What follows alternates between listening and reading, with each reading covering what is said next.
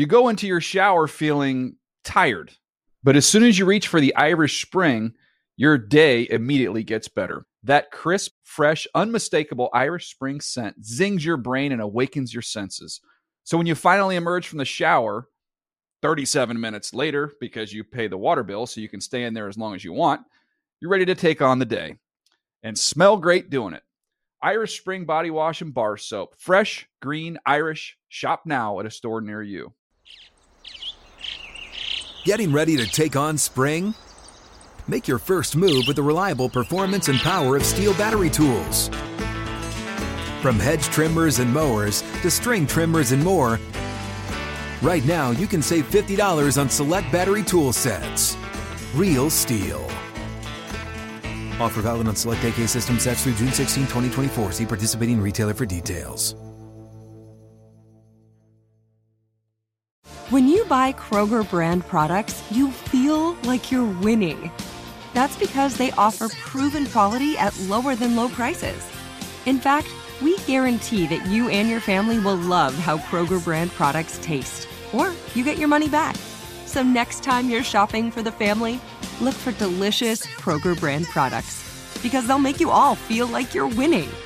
Shop now, in store, or online. Kroger, fresh for everyone. Podcast is having a mojo moment. Oh, we're having a moment, all right. Yeah. It's playoff fever. On the Around the NFL podcast, welcome to the show, the flagship program. The regular season is in the books. Dan Hanzus here with Gregg Rosenthal, Marc Sessler. Boys, the playoffs are set, and we are in the afterglow of one of the wildest Sunday night football games I can ever remember.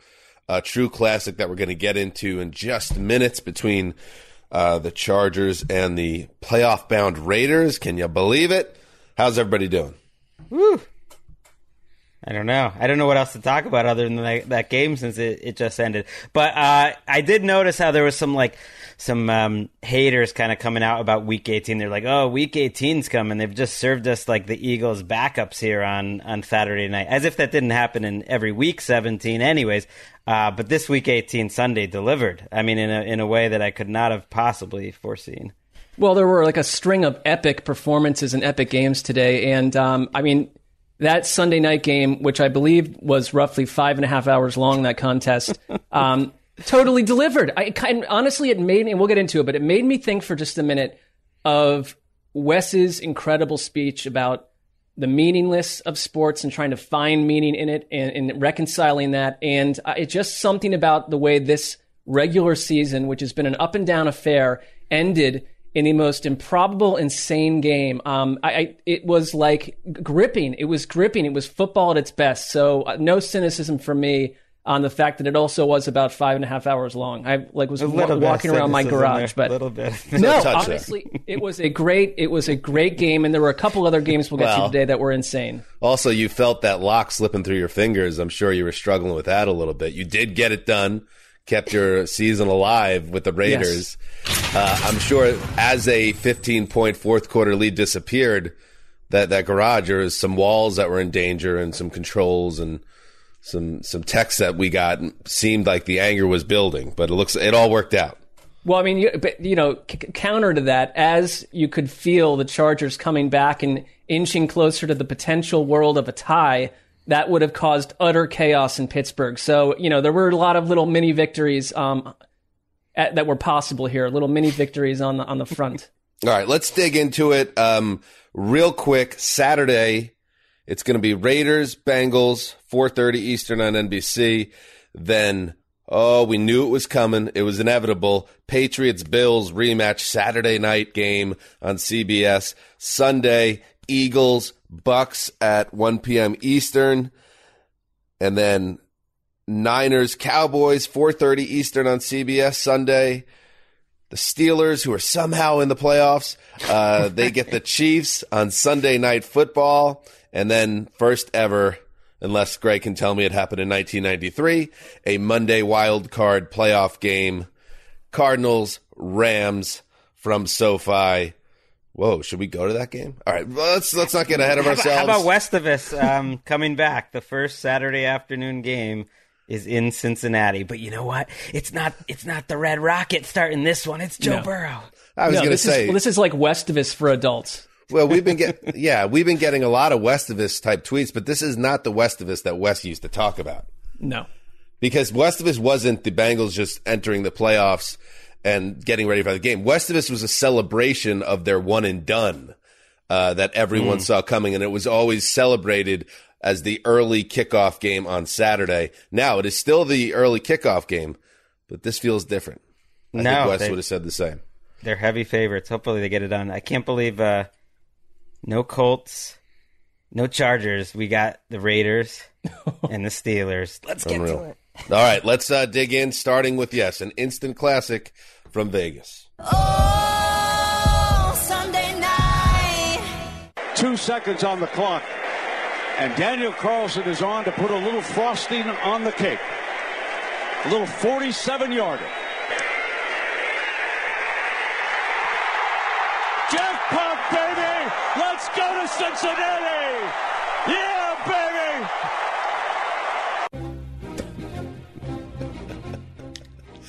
Brent Musburger with the goal. Brent Musburger is like 140 years old. That man was fully alive with that call. Daniel Carlson capped a wonderful night for the kicker. He has got his own booth in the kicker club tonight with his fifth field goal. The difference in a 35 32 overtime win for the Raiders over the Chargers who, and I know people are going to say, oh, the Chargers going to charge her, and they did it again. They blew it. And yes, in a way they did, because I thought they were the better team. This set up well for them to advance. Uh, but the fight they showed with those 15 unanswered points in the fourth quarter, that is something I'll remember, including that drive at the end of regulation. Anyway, Raiders advance. As I said, they move on. But this is a game that has so many levels and uh, uh, aspects to it, Gregg. What what kind of jumped out to you the most when you kind of reflect upon it about 45 minutes after the kick went through the uprights? Well, I, I think let's hit the the timeout at the end of the game first, just because I feel like because it's the last thing that ends up dominating the conversation. Obviously, you mentioned like the Herbert performance in the comeback, and some of those throws were are like that was more exciting to me. But the fact that Brandon Staley took a timeout on third and four with what was it, thirty eight seconds left to me was kind of like a nothing burger. And I think this is a, a case where like the announcers of the game, Al and Chris, were were getting so excited about the tie. Twitter's getting so excited about the tie that they like led everyone in this weird wrong direction that was in some way saying like the Raiders were laying down at that moment. The Raiders ran for seven yards on the previous play, and the Raiders at that point were not going to throw the ball again. That w- that was obvious. They were going to run the ball, and if they got close enough, you know, they presumably w- would kick a field goal to try to win it. When Staley called that timeout, he took two lightweight guys off the field that were struggling in run defense, and he put his run defense. Uh, you know, two guys who are better in run defense on the field because he just gave up seven yards. This is a terrible run defense. It's been the story of this Chargers defensive season. Like the fact that they lost and the fourth downs and timeouts, like distract from the fact that he is a defensive coach and his defense stunk in, in a big spot like that. When basically, I think the Raiders would have been okay going to uh, a tie because they were they were just going to run it kind of like um, our guy Sean McVay did at the end of the game, and if it didn't work, then they either punt or or they kick a long field goal. Staley wants to get a better guys out on the field, and they still couldn't stop it. They knew the run was coming. Jo- Josh Jacobs, who was great in this game, picks up ten yards, and they kicked the game-winning field goal, and they made a, this big deal about the timeout, and that to me was just it was strange. It was like acting like the Raiders were not trying in that situation. What they were trying to do was just run the ball, and they showed on that drive like they were going to be able to do it and do it well. And this Chargers defense like let them down one final time. Well, Derek Carr said after the game that they, you know, their intention was to win. Um, and it, you know, I kind of don't really care what anyone says, but do you think that it, it, there's a different level of urgency if a tie would have led to both of them making the playoffs? That the Raiders aren't pushing that hard to get a field goal if the timeout exactly, doesn't occur why, there. is but they're running the ball. What what changes? Either way, they're running the ball. I think the game was different because of the tie situation, in the sense that the Raiders didn't have a huge motivation to throw there, and I so guess they're I'm asking running you it this, either Gregg. way. Like, let's- but let's like, say what, that- what would have changed? Let's say that that that Staley does not call the timeout. hmm The Raiders continue to run the ball. Time expires. Both teams make the playoffs. Do you think that? Do you don't think that would have been a possibility there? I do. I just think. like, But the- wait, they would. But what I'm saying is they would have run the ball in, in either. I, I don't know what would have happened there, but let's say they run the same play and it gains ten yards. They then they kick a field goal either way. The point, and Staley said it after the game, was he was just trying to stop the run to make it as long a, a field goal as possible. He called the timeout not like early, and, and the timing of it is what gives it away. That he obviously was just doing that he didn't call it with 40 seconds left on the play clock. He called it with four seconds left. You know, he wasn't trying to save time necessarily. He was just trying to like stop them from running. And he looked and he saw a formation that he that he didn't like, and they So- couldn't stop the run. I, I agree with you, and yeah, and Staley said after the game, yeah, that was there was no there was no other um, explanation other than what you're saying, Gregg. He just wanted to have a better defensive stop unit on the field. It, uh, for Because he just run. saw them gave up seven yards, like on a play where like Right, they right, should not be it, giving right. up seven yards. And that's what it comes down to, I think, which is this game probably ends in a tie, and that poor dude, the Steelers fan at Yeah. the stadium, he is he's like dead in the middle of the aisle right now. If all, all they have to do is stop the run there, and I think the Raiders are going to play that very conservative, and they're going to make it look like they tried. But hey, you know that it is what it is, and I think it would have been a massive story if the Raiders just ran the clock out without kneeling, and I think it could have happened if the Chargers could have just gotten a stop, but you know, I think it, it didn't work out that way, and Carlson made the kick, and I think it was the best for everyone involved. Ultimately, not the Chargers, obviously, but in, in the best interest of football, I don't think a, a tie where nobody was really trying at the end would have been a great way for the season to end. I, I like the way it ended, and um, I thought I thought Derek Carr, who did not have a very good o- game overall, made that huge money throw that set up those final runs that led to the uh, game-winning field goal. So he gets a little measure of revenge against Joey Bosa and the Chargers. Bosa, who's trashed him um, in the past for not being a money clutch player, and maybe he wasn't in this game, but he delivered that big throw when necessary. And I, I have to say, in all my years, like watching football, certainly in my years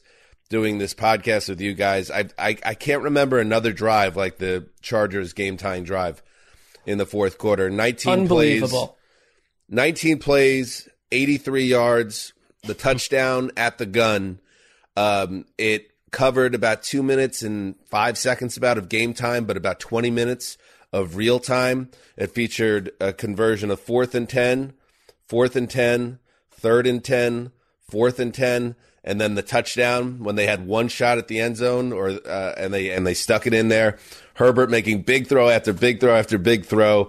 I'll never forget that drive. And that's why, like, the Chargers fans that have been ride or die with that team, no matter what city they play in, are hurting again tonight. But man, they didn't. It looked like about midway through the fourth quarter that it was a classic Chargers going to Charger meltdown. But what they showed in this game was how, how it is different, and they're not there yet. But with that dude, anything is possible. So I think it's a bittersweet um, night for Chargers fans who, once again, you're reminded how special that guy is behind center. And a credit to the whole team because I think Collinsworth nailed it. Those guys were gassed, and I think they caught some breaks with some timeouts and some stoppages that even gave them a chance to get into the end zone there because they had nothing left and they weren't even to midfield yet. Um, but that took some real guts that drive. That so I have a lot of respect for the Chargers and what they did tonight. And the drive before was 14 plays. Like they were absolutely winded by the time that thing ended. And it's, I think it's just one of those games that the complexion of it shifted so many times. And you come out thinking like you can make a bunch of mistakes and errors and get in your own way. But when you have Justin Herbert, anything is possible. And the tie felt, or the, the going into overtime felt inevitable once they got going that way. But I mean, I do think if you're a Chargers fan, you look back on a lot of little what if moments, like the Andre Roberts botched punt return that just basically set the Raiders up for a quick score. You know, when they, the, the, I'm not disagreeing with this call again. We've discussed this issue a thousand times, but they are stuffed on fourth and one from their own 18 yard That line was a hideous in the call. third quarter. My God. I, I mean, the thing is, it's just like that's that's who they are. That's their philosophy. I mean, Justin Herbert Is it even ha- though? Yes, fourth and is, one because- inside your own twenty in a game the- that your season's on the line. That I, I'm the last like math nerd person out there, but that. like it, like there were tweets showing that like over and over the suggestion was you go for it. I think from a just like a human angle, it's like that. It didn't. It did. It kind of. It, it, it was a pivotal because it's not showing a lot of respect to the Raiders' offense. The the play call did not work out. I mean, it just it's one of those things you look back on, but that's who the Chargers are. And Brandon Staley said that all season long. Like this is what we do. But they're not a good interior running team, and they, they weren't on that play. And like Darius Philon, who, who got carded for the Raiders, made a great play on that play. So you got to think about like the strength of your team. I don't mind going for it there. They ended up going six to seven on fourth down, but a lot of those uh, were in that late desperation mode. There All was also a f- long- well- fourth and longs. Right, and well, one of them was fourth and two early. That that added Okay. seven points to the to the uh. Score. They would have, you know, they would if they kicked the field goal there, that kind of evens out. But it, it's not just like Herbert hitting those throws. It's like the quality of those throws were outrageous. The touchdown to tie it at the buzzer at the last game of regulation was one of the best throws of Justin Herbert's life. He he's you know going to his he's going to his left and he throws it down in a way when Mike Williams is getting double covered, bracketed in man coverage. Like that's impossible. Like that Hey, was an we- unreal throw. Ricky, can we hear? Because I really, um, uh, my buddy Matt Money Smith, um, our friend, the voice of uh, uh, God for the ATN podcast, uh, I have to heal, hear his call of the uh, touchdown at the end of regulation. It's the only time we're going to hear money uh, until next September in terms of calls. Uh, but this one, uh, I'm sure was worth it. Herbert in the shotgun. Here is the season. They rush for. Here comes Maxx Crosby. Herbert to the end zone. Caught. Touchdown. Chargers. Mike Williams. DJ, I don't believe what we have witnessed. Laugh or cry, buddy. Laugh or cry. We are tied at 29. What a treat for NFL fans everywhere. No, except for one. Um, Mike Williams, by the way, kudos. He's one of those guys that was tough as nails and, you know, just running those go routes, going up and down the field. Uh, he's going to sleep for three days. Uh, nearly made three one-handed catches, including one that preceded the game-tying field goal in overtime. If he comes down with any of these balls, it's a different game. But then you could say on the other side, between Derek Carr's um, accuracy issues on downfield shots and some drops on their side of the ball, uh, it could have been a very different game. So, man, it was a, it was just a hell of a game. I'll never forget it. Yeah, I think like Maxx Crosby won this game as much as like a defensive end could because I I think just how many points the Chargers would have put up if Crosby wasn't just destroying. He by the way he entered the fourth quarter according to Next Gen Stats like eight pressures behind the season lead. Uh, of pressures, I forget who it was that was in front of him, and he had nine in that quarter. So he ended up like wi- Wow. winning that. It was just like outrageous. The the third and one last like little point was like, and this goes back to the Chargers' run defense. So it's kind of a full circle thing. The the key play in the game, I thought before those last couple drives, eh, was the third and twenty three run that Jalen Richard had at the end of the first half. The the Chargers are winning by four there, and we're going to get the ball back with over a minute to go and put up more points, and that ends up being like at least a seven point swing. The Raiders go down and score a touchdown because the Chargers can't stop a, a rushing play on third and twenty three. That really changed the game. And uh, that that was like during a little segment where the Chargers had one first down in five drives. So it's like every every aspect of both of these teams played a part in this game. And, man, and that it was the longest third down run to get a first down of the entire year by any team. And so it came at the perfect moment for It's just Jalen Richard crazy. and the Raiders. I mean, remember it was the game was over at 29-15 too until they overturned uh, the the fourth and sixth spot uh, at you know to give the Chargers the play. It was that moment where I thought, oh, maybe the Chargers will win this thing, and then uh, no. And let's close this game out by giving credit where credit's due to Rich Bisaccia, to Derek Carr, to Josh Jacobs, to Zay Jones, that whole team, that defense, the offensive line. They finished 10 and 7 this year. And when they lost 48 9 at Kansas City, they just seemed like they were done for. And then I and I'll I'll own up to it. I I wrote them off multiple times, including a couple days ago.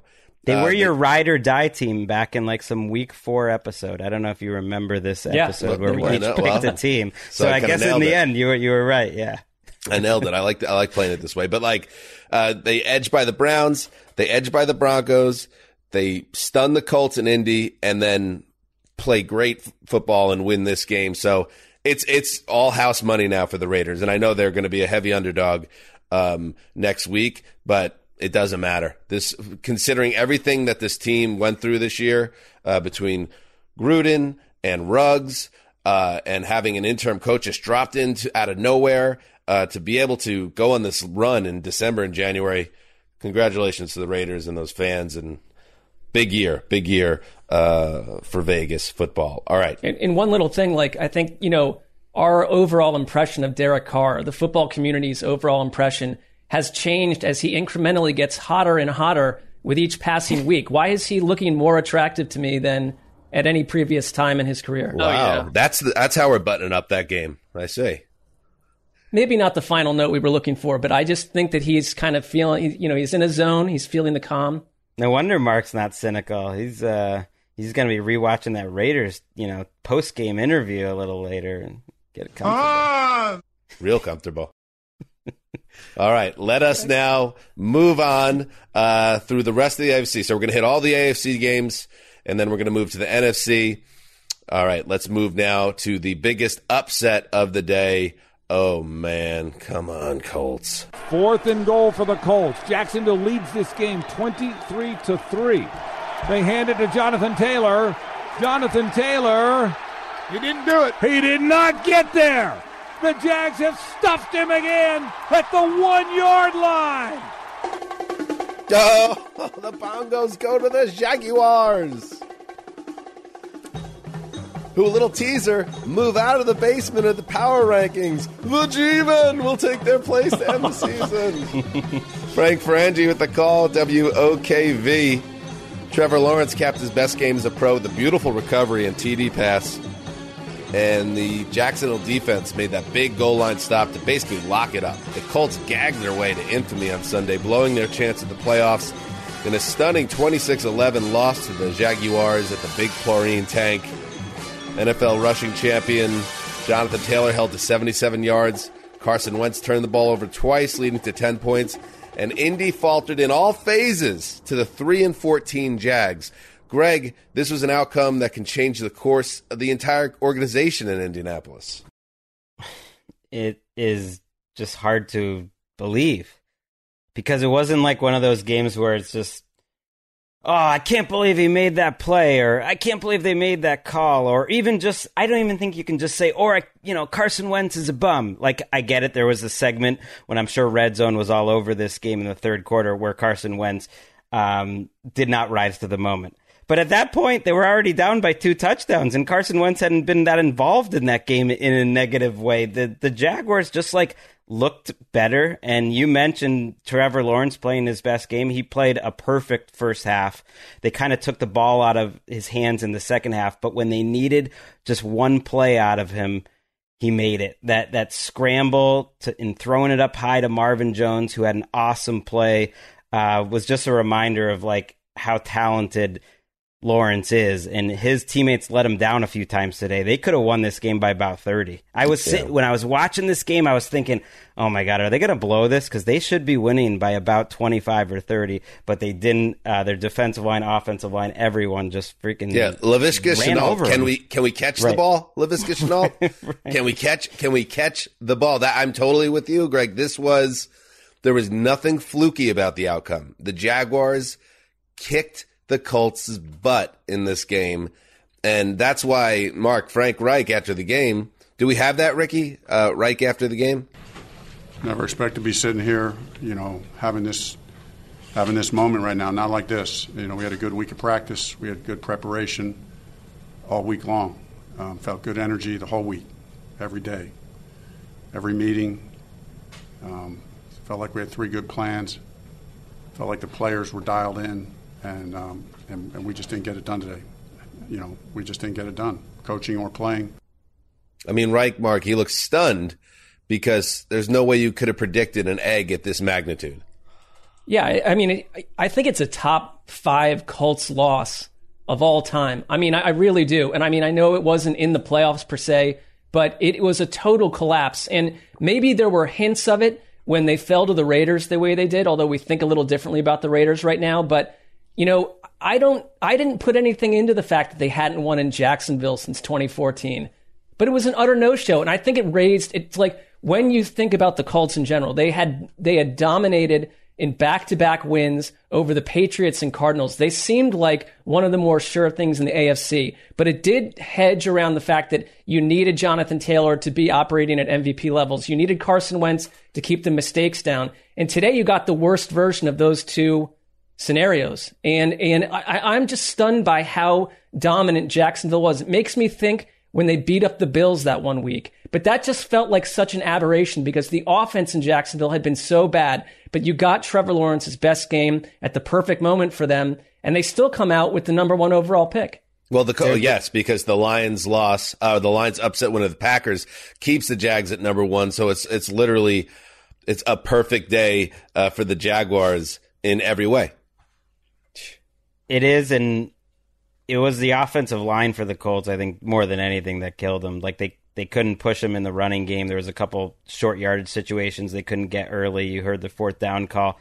Uh, and Eric Fisher was just getting destroyed. Some, sometimes the game's about matchups, and Josh Allen terrorized Eric Fisher in this first matchup where they could not get anything done uh, throwing the ball either, and their offense was pretty bad that day too. And Josh Allen just destroyed Eric Fisher, who was coming off an injury today, uh, and it almost just short circuited the entire offense. Like when that happens and it's like a Chargers game and Storm Norton getting dominated, like Justin Herbert can overcome that somehow. Uh, when it's the Colts, like Carson Wentz is not overcoming that. And the, the Colts committed the cardinal sin of any type of team in this situation late in the season when you need it, when the other team's ready to go home uh, for the winter, you let you get off to a little bit of a slow start and you give the Jags a reason to you know, start to rally around each other and start to get pumped up and get the crowd involved.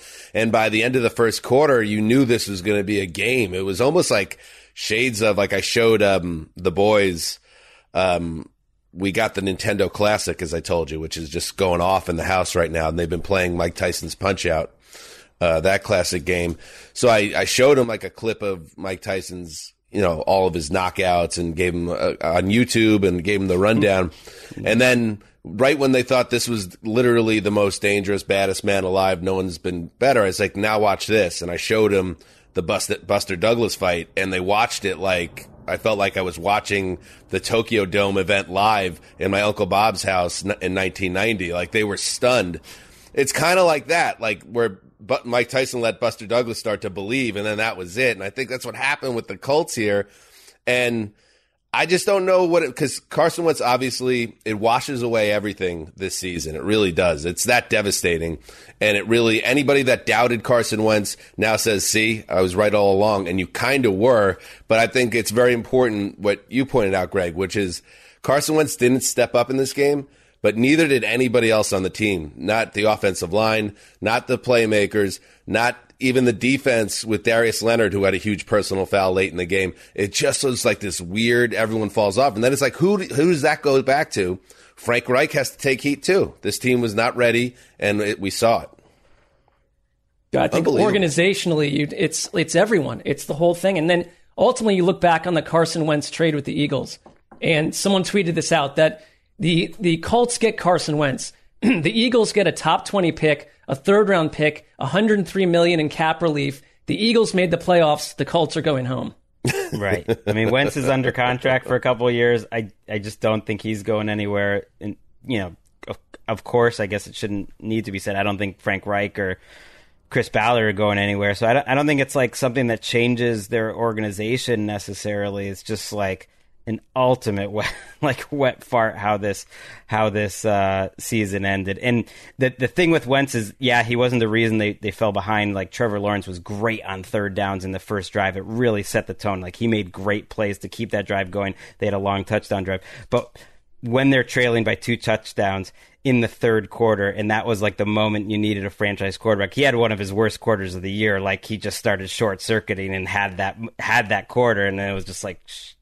And he had the damn, look. This like and damn, this is our quarterback here that we need Right. right, now, and he- it was just yeah. as it's becoming the biggest story in the NFL and everyone's eyes are on the games and and CBS wisely is cutting repeatedly to the sideline and you see Wentz and it's like that does not look like a leader of men that's about to save the day and he wasn't. So it wasn't all on him, but he certainly played a, a big role in their collapse, losing back-to-back games, missing the playoffs entirely and like we talked about at the top of the show, um you needed this. This changed everything. This pumped life into week 18. That's Uh, we needed either Jacksonville or Houston to do something crazy. Jacksonville did it, and it opened a door for the Pittsburgh Steelers. Let's take a break, and then we'll hit that game.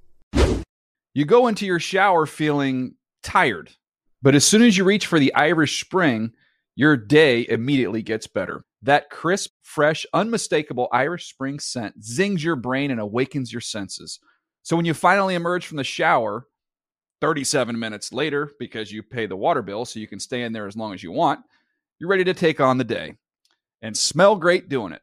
Irish Spring Body Wash and Bar Soap. Fresh, green, Irish. Shop now at a store near you. All right, here it is. In overtime to try to win it. A 36 yard effort for the Magic of Buzz. The ball is down. The kick is on its way. That kick is up. That kick is good. And the Pittsburgh Steelers have defeated the Baltimore Ravens, and the Steelers are headed for playoff land. Wow, Bill Hillgrove almost spoke too soon there. right. He's lucky Daniel Carlson hit that kick. Ben Roethlisberger and the Steelers aren't dead. They're undead. The zombie Steelers are improbably, impossibly even, alive after a 16 13 win over the Ravens in Baltimore. That win, combined with the Colts' stunning loss to the Jags and the game on Sunday night not ending in a tie, allows the Roethlisberger led Steelers to enter the playoffs for the I don't even, I meant to look this up. I'm going to say 100th time in his Hall of Fame career. It's probably closer to like tw- 10, 12. Yes, it's probably closer to 10. I'll Greg. the the stats research department is on it, buddy. All right, I'm thanks, buddy. it. Greg, the, uh, the rest of the AFC had a month to deliver the headshot to kill the Walking Dead out of Western Pennsylvania. They could not do it. I think this is the 14th uh, playoff trip. Might be 13 if I That's counted wrong there. That is just uh, outrageous. I can't believe this team got to 9 7 and 1. They ruined Mark's 8 8 and 1, first of all. Sorry, dude. No, guess Um, what? It's not going to happen now until 2046. So sorry to everyone. They ruined that. They like this was just such a 2021 season Steelers game. Ben could have thrown four interceptions. He was rough, He but Tyler stinks. Tyler Huntley made the mistake, especially in the red zone. You know, late in that game when they're up four to throw that interception. To Brutal Andrews, mistake. where he just forced it in in a field goal. There really felt like it's probably going to be enough. Um, it was brutal, and uh, man, it was. I just uh, I'm impressed. T.J. Watt not only sets the sat rec- sack record, he does it in a huge spot, like in a second and goal situation where you end up stopping the Ravens from uh, scoring a touchdown. Like that's that's the way you want to do it. He tied the record with Michael Strahan now, so that is now they're together in the record books. Uh, he had a uh, sack immediately as the game began on a strip sack, and then they changed it and just ruled it a, a forced fumble. Otherwise, the record would be his. But I'm glad it worked out the way it did. And now we just need somebody else. Maybe it will be TJ Watt himself to break it outright. But now Strahan has to share the record, and I like it. It's a start. Would have been nice because that was pretty early in the game. That was the second quarter. It would have been Right. nice for him to set it. But that that was the thing about Watt and why he'll probably win Defensive Player of the Year. The, the next play after that, he made a great tipped uh, pass to like you know break up a, a pass from Huntley too. He was all over the place. The Ra- the offense in this game was was pretty rough. I was watching this just thinking, man, I don't want to see either one of these teams in the playoffs. You know, you know, Watt was not told that that initial sack was taken away. He thought he had Oh. it. And then he had a later one where he and Cam Heyward combined on a half sack. and that was taken away because Cam Heyward had a hit to the head. So, you know, Whoa. a, a razor's edge. But they, but they, Watt was not informed. I thought that was a little bit tough. Um, I, I can't help but leave this season just thinking about the Ravens and how well coached they were, how many dark corners they got out of to get to this point. It's such a season of what ifs, but it make it leaves me with with um, more respect for that organization as my voice continues to disappear here. I I. I mean, the Ravens. They ended the season what on a six-game losing streak. They went. They were eight and three, and they finished eight and nine. Of course, a lot of that goes back to injuries, and they And just five of those were on the last play. I mean, that's the they, thing. They were decimated, and then lost a lot of close games in the second half after after winning a lot of close games in the first half. But it's like, you know, it is. It, it's disappointing because we talked about the Saints in the same way a couple of weeks ago, and the Saints closed strong and found ways, and the and the Ravens just could not finish out these games. So just a very frustrating loss for them. And the and the Steelers. li- Listen, first of all, Steelers fans, Damashek and everybody else, that had to be the most painful, strange Sunday night football experience ever. I mean, when they cut to that fan, the NBC cameras, the Steelers fan that's uh, somehow in Vegas, and he he saw what looked like uh, the Raiders running out the clock at midfield. Um, can you imagine the what all those fans went through, and for it to end the way it did on a field goal? If he misses the field goal, it's a tie, and you miss the playoffs. That would have been an all timer in terms of fan I mean, pain. that was that was an all timer. Just thinking about it, that that puts the Steelers into. I mean, man, So they are going to enter the playoffs as underdogs because they're just they're let's face it, a, not a very good team. But credit to Mike Tomlin and credit to T.J. Watt. Uh, I guess you give Ben some credit because he did uh, have the big fourth down conversion there that set up the field goal that allowed them to advance. He's running on empty, uh, and yet now he's uh, wandering like a uh, Walker into the uh, playoffs. It's pretty crazy to see that it's the Steelers who come out of that division with the Bengals because they so clearly felt like the fourth best team for much of the year. yeah, this is. I don't know if this season, you know, we needed a seventh AFC team, but this is how uh, it works works out some years. Uh, credit to Marquise Brown too for dropping that touchdown in the end zone um, late in the game. It was right in his bread basket. know, that, that probably probably would have won the game there. T- talk about it. He, he's almost like the uh, embodiment of the Ravens season, starting so well and promising and cratering in the end. So tough year for the Ravens. They'll be back with Lamar Jackson, assuming his ankle's better by week one next September. I don't know. That was a weird injury, the way it, it all played out. But uh, the Steelers move on. Who do the Steelers have again? They got The Chiefs. the Chiefs, The Chiefs. who, who obliterated them a couple weeks now ago. you know these things have a way of surprising you but just the way it all shook out i feel like we got the most lopsided and- or less least interesting matchups possible but but maybe uh maybe raiders bengals steelers chiefs eagles bucs maybe those will surprise me come on Do I have to watch the game on Nickelodeon, the Cowboy game, the Niner Cowboy game? Just give me a heads up. Yes, I don't you do. have to. I'm making you. you know troy troy and joe will have that All right, good. Just want to double check. I mean, it's great for the kids, and Nate does a great job with it and everything. But just wanted to make sure I wasn't getting banged as a, an adult in a big spot there. Um, all right, so the Steelers advance. one more week of uh the ben retirement tour. One more week of fun. stories about Big Ben. The zombie Steelers live on. I cannot believe it. What was that, Ben? Wow, he even laughs like a zombie. Let's not assume one more week. I don't want to jinx that and suddenly That's have a it be two, point. three, or That's a four. fair- that's a fair point All right, so the Colts cannot take care of business against an AFC South also ran. The Titans also had a chance to uh, win in a layup, or so we thought. That turned out to be a challenge as well. Tannehill looks left, comes back to the middle, fires. Julio Jones, touchdown! Titans, finally! Julio for six. Mike Keith with the call WGFX.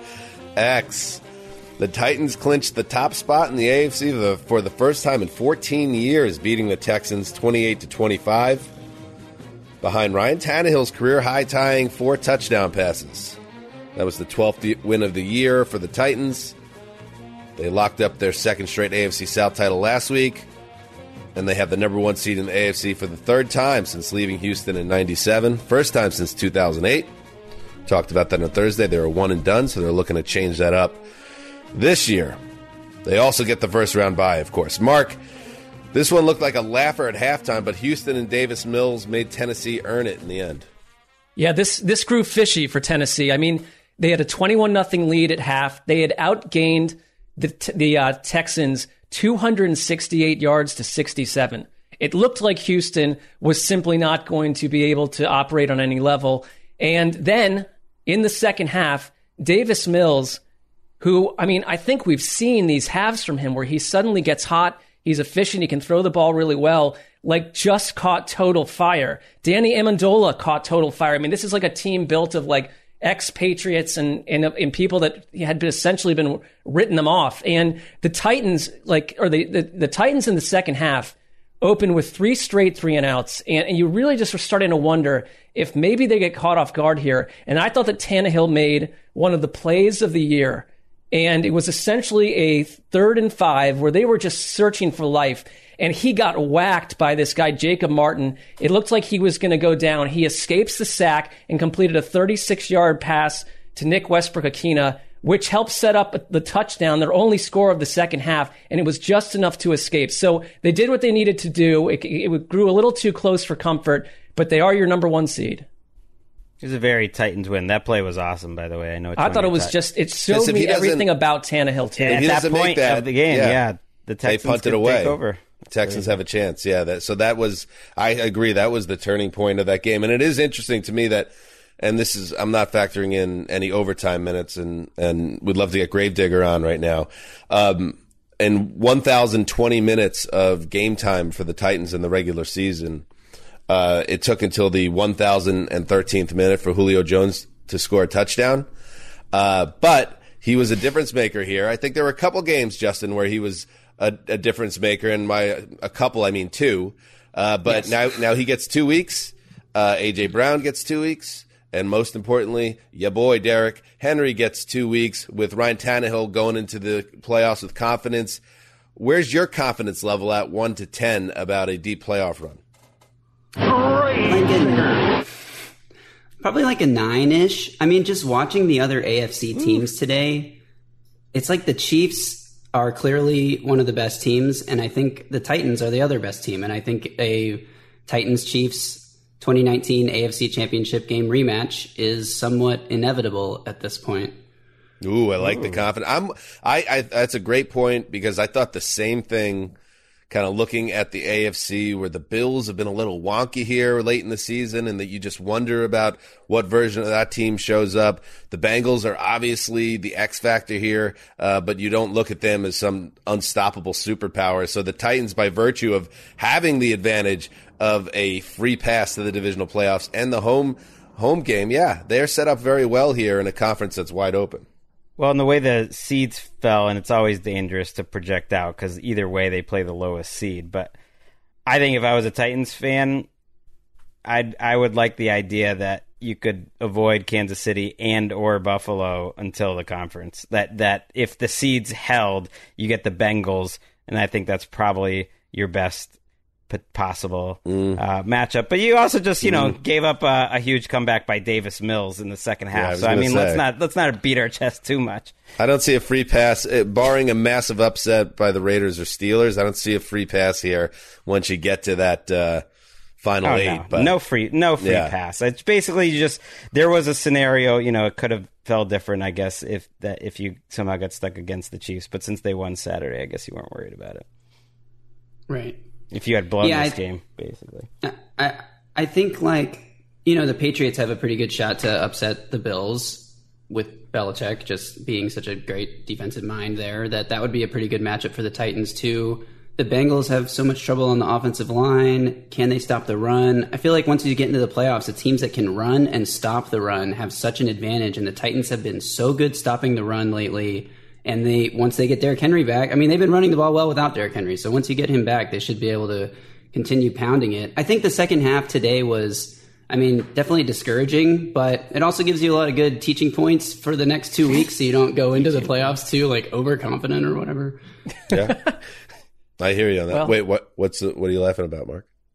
I mean, I just, you know, I it, it concerned me a little bit what happened in the second half, but I'm I'm with Gravedigger that like they are who they are. They've been really resilient, and I don't. There's no team in the league that would be helped more heading into the playoffs with a week off to get healthier. And I would say, I would guess Gravedigger, and you tell me if um, my hunch is correct that all like the uh, bozos like me and and tens of thousands of other quote unquote uh, analysts of the field who were in love with the Colts this season, they go down in flames while you lock up the number one seed. So this feels like a pretty nice day for Titans Nation. It was. I think Titans Twitter was like more excited to see the Colts lose than they were to see the Titans win because everyone kind of expected the Titans to beat the Texans, but nobody really expected the Jags to beat the Colts. So Right. it well, was and it's fun. been it's been months of people, you know, telling you Titans man that like the Colts are actually the better team here, and it's like there is an aura of disrespect. I think that fan base. You've won 12 games. You're the number one seed. Well, are you, you better what, than the? Chiefs? I don't know. it's it's funny like this is going to sound like still trying to fight a battle that's already lost now but like 2 weeks ago that absolutely made sense and it wasn't I don't know what happened to the Colts but I will tell you one thing I did I did do I dipped into the uh, Colts subreddit just to see what was going on whoa whoa whoa Not not, not pleasant. so I'm sure the Titans, maybe a Titans fan did the same thing, but you don't, you, you don't, you don't inter, you don't interact in that situation. You don't dare get into the, uh, the, the commentary and, and rub in or anything, but you just, if you want to check it out, lurk. Be I sometimes lurker. like to lurk, uh, for teams I, that I dislike or teams that are going through something very painful. And I thought that was interesting. Irsay's Colts had definitely, seven- Irsay's definitely in there, like with a bunch of fake accounts. Yeah. The Colts have seven Pro Bowlers and didn't make the playoffs. That's crazy. very crazy. And the Titans are a team that says, "Hey, we uh, we've been overlooked. Now's our time." So the stage is set. Good job for you uh, by you, Gravedigger. I'm sure the the metrics are rolling in over on the uh, Titans Film Room podcast. Nailed it. You got one coming up. You got one coming up tonight or what? Tomorrow. We'll record tomorrow. Let's just get it up early, okay? Let's take advantage of the fan excitement. You know. You're right. You're right. We will. All right, good stuff. All right, there you go. The Titans take care of business. Uh, let's now move. Uh, and by the way, good good for Davis Mills. He's fun to watch, huh? I don't know what they happens have next in something his career, but Nice little ball player. I noticed um, quickly on the Texans that, that they're considering moving on from David Culley, according to our NFL Network guys, and they sort of hinted that if they were moving on from David Culley, it would indicate that they're like confident in getting the specific person that they want, and it's Nick Caserio. So. You could try to guess. Josh McDaniels would be a logical uh, one. Bill O'Brien. was like they was Bill like O'Brien in- and Caserio have links.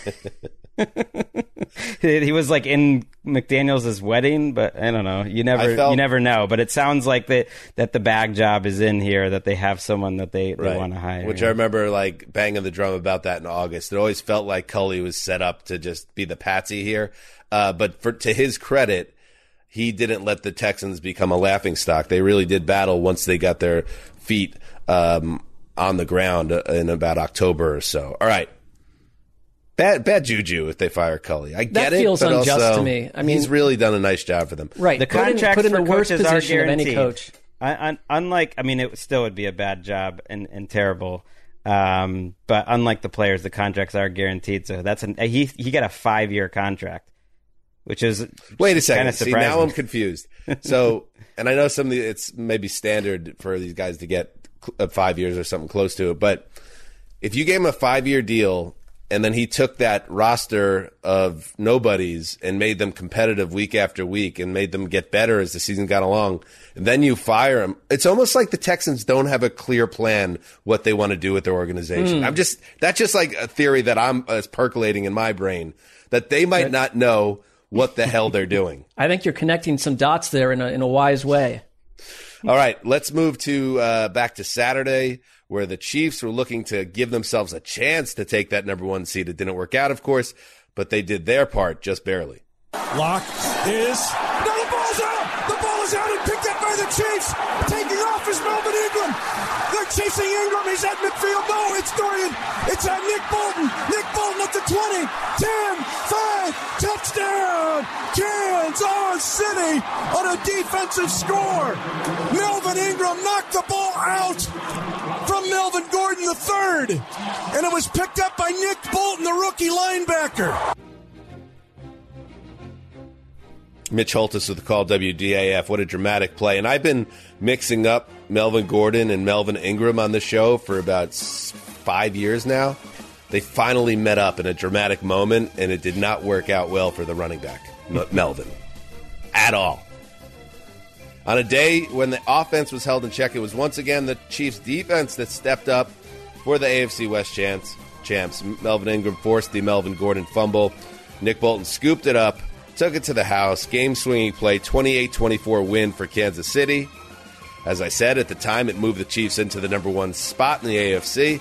Titans took care of business Sunday, took it back. So the Chiefs, the number two seed, and they get a nice matchup there, as we've said, against the Steelers on Sunday night. Now, Mark, news out of Denver after the game.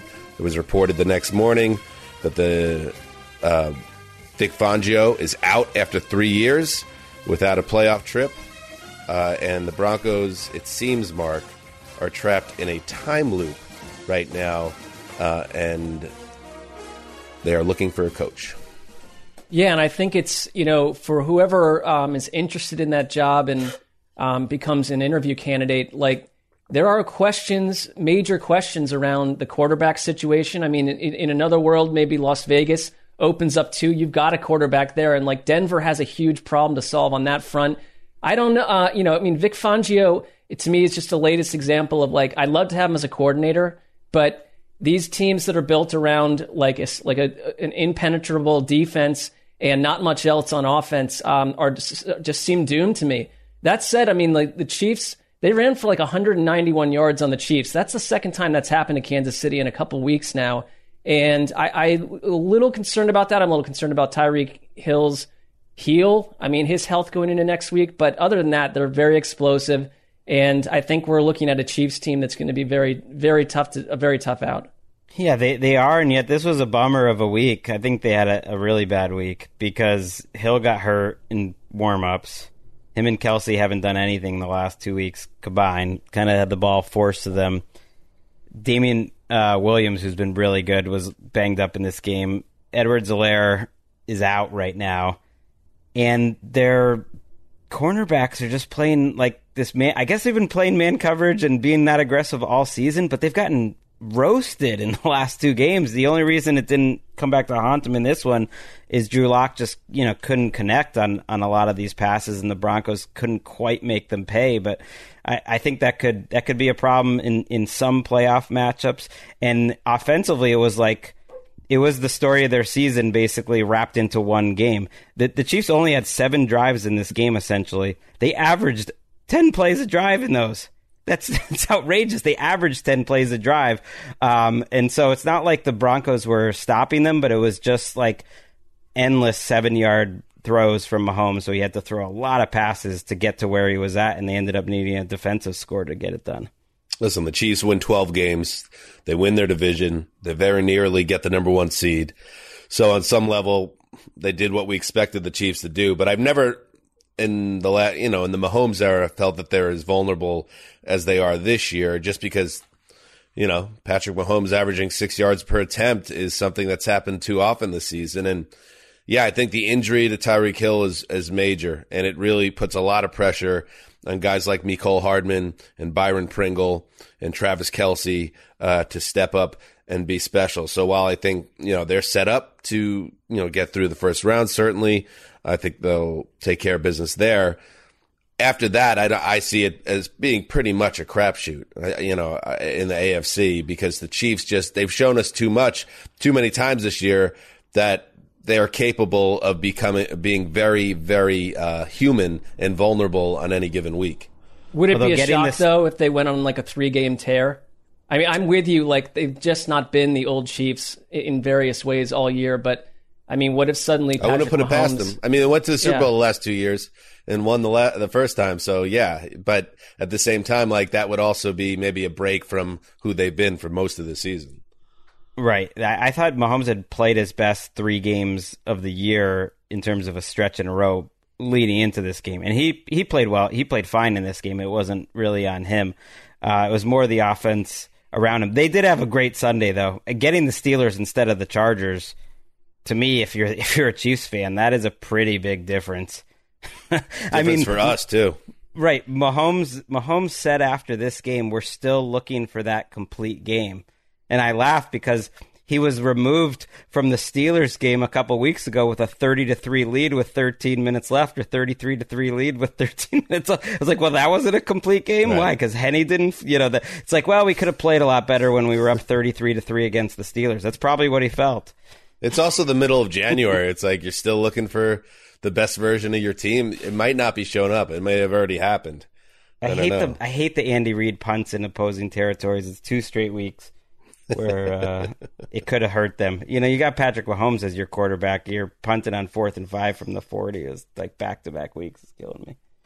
Um, and I think uh, with the Broncos as they begin their head coaching search, it just feels like you could hire whoever, but until they figure out this quarterback situation, we'll see what happens this offseason. Well, ownership is a problem. Like it's it's the biggest um, question I think for any coach or anything going on. I mean, ownership right now is it's a legal fight. It's unclear who the owner will be for the next coach, but it's it's pretty clear that the current owner will not be the owner for very long for this new coach, assuming a new coach gets hired. So that that to me is very problematic. That's very hazardous. Like every everything you hear about where to go for a job, like that's that's all bunch of red flags right there. Right. Like if you how how attractive is this Broncos job? They don't have a big time quarterback in place. They don't have stability at ownership. Like they're not going to be able to get a top candidate. It, it makes it makes me wonder if they would have knocked off uh, the Chiefs here, whether the Broncos would have thought about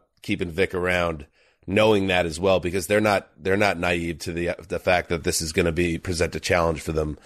Um, but they didn't get the job done. It's a story of the Broncos in the Fangio era, uh, good defense, offense, making big mistakes and killing them. And I'll do it the last time, maybe, on this show. With Vic now out the door, no longer in the big chair. Moment of silence for Vic, followed by this.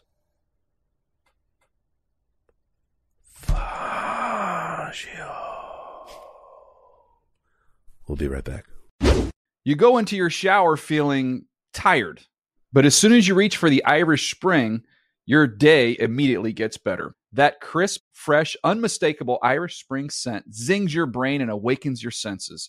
So when you finally emerge from the shower, 37 minutes later, because you pay the water bill so you can stay in there as long as you want, you're ready to take on the day and smell great doing it. Irish Spring Body Wash and Bar Soap. Fresh, green, Irish. Shop now at a store near you. Josh takes the snap. Out of the gun, steps up in the pocket, looks into the end zone, trying to fire it, going to keep it himself. Finally throws it late. It is caught in the end zone. No, it is incomplete. Stefon Diggs, I don't think he got his feet down in the end zone. Yeah, this is this is essentially a four point swing. If After you're able discussion, it is a touchdown. They don't have to challenge. You can talk them into it. Go crazy, Orchard Park.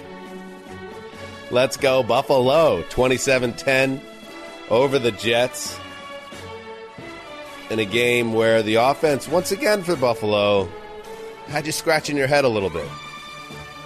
Never really came together against the Jets, who entered the game with the 32nd ranked defense in the league. Uh, but it didn't really matter because the Bills' defense absolutely destroyed uh, the Jets' offense, holding them to, wait for it, 55 yards total. The lowest total in the history of the New York Jets. Uh, 55 yards of offense. They somehow got 10 points out 55 yards. There was a, a fourth and uh, fourth down completion uh, from Zach Wilson to Keelan Cole that went for 40 yards for a touchdown, but that was about it. The Bills, so not very impressive uh, by a long shot on offense, but against a team like the Jets, you didn't need to be perfect. But that's two straight, Mark. That's two straight games going to the playoffs where, yes, you got the W's against the Falcons and the Jets, but the Bills' attack wasn't in gear. Will they be able to flip the switch against better competition?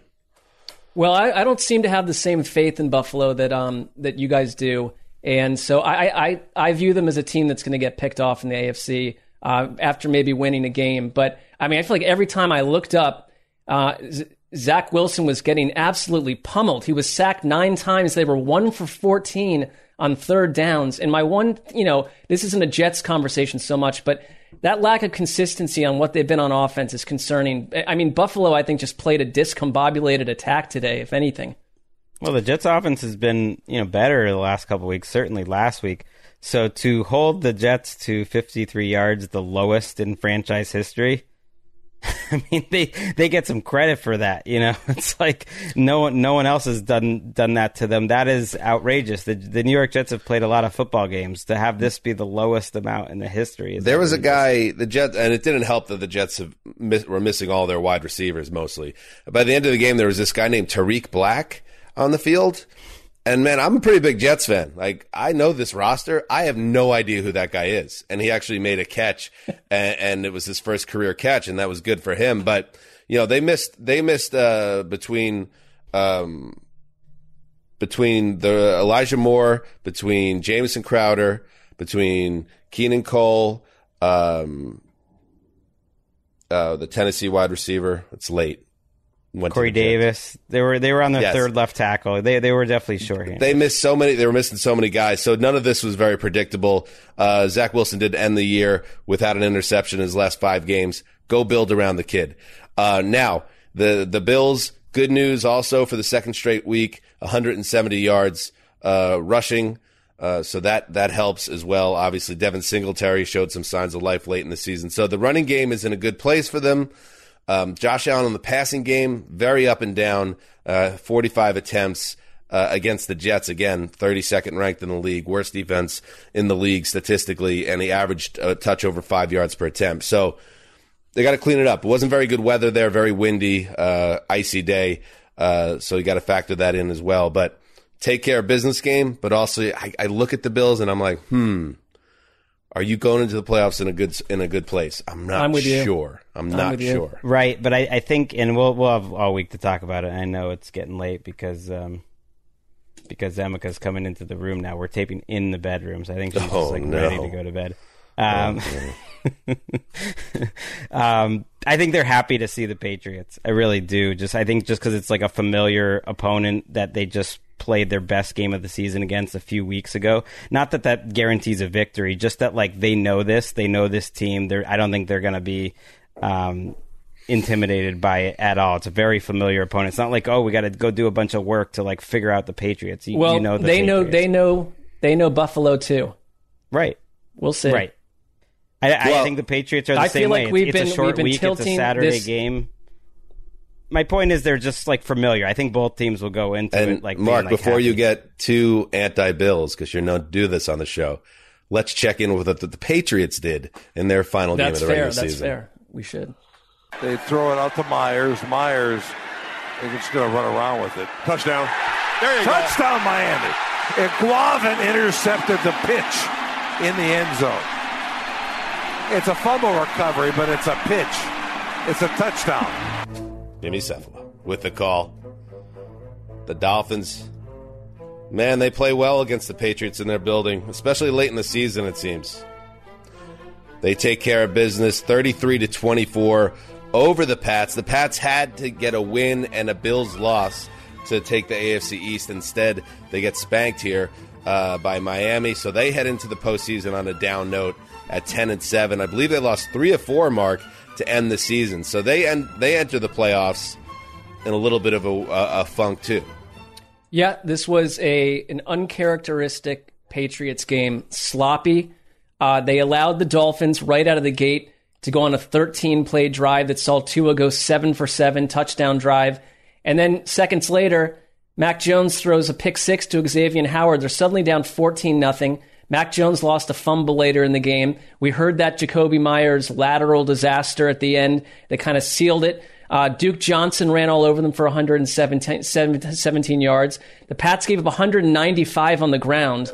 Jaylen Waddle set the record for the most rookie receptions in NFL history. The Patriots are also banged up. Christian Barmore got hurt late in the game. Isaiah Wynn, their left tackle, left with an ankle injury.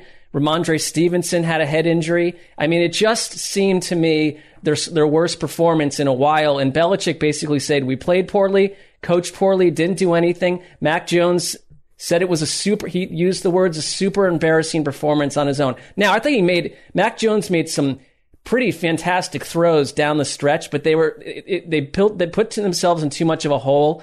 And like you said, down in Miami, the Dolphins have se- somehow had their number in the last week of the season and they did it all over again.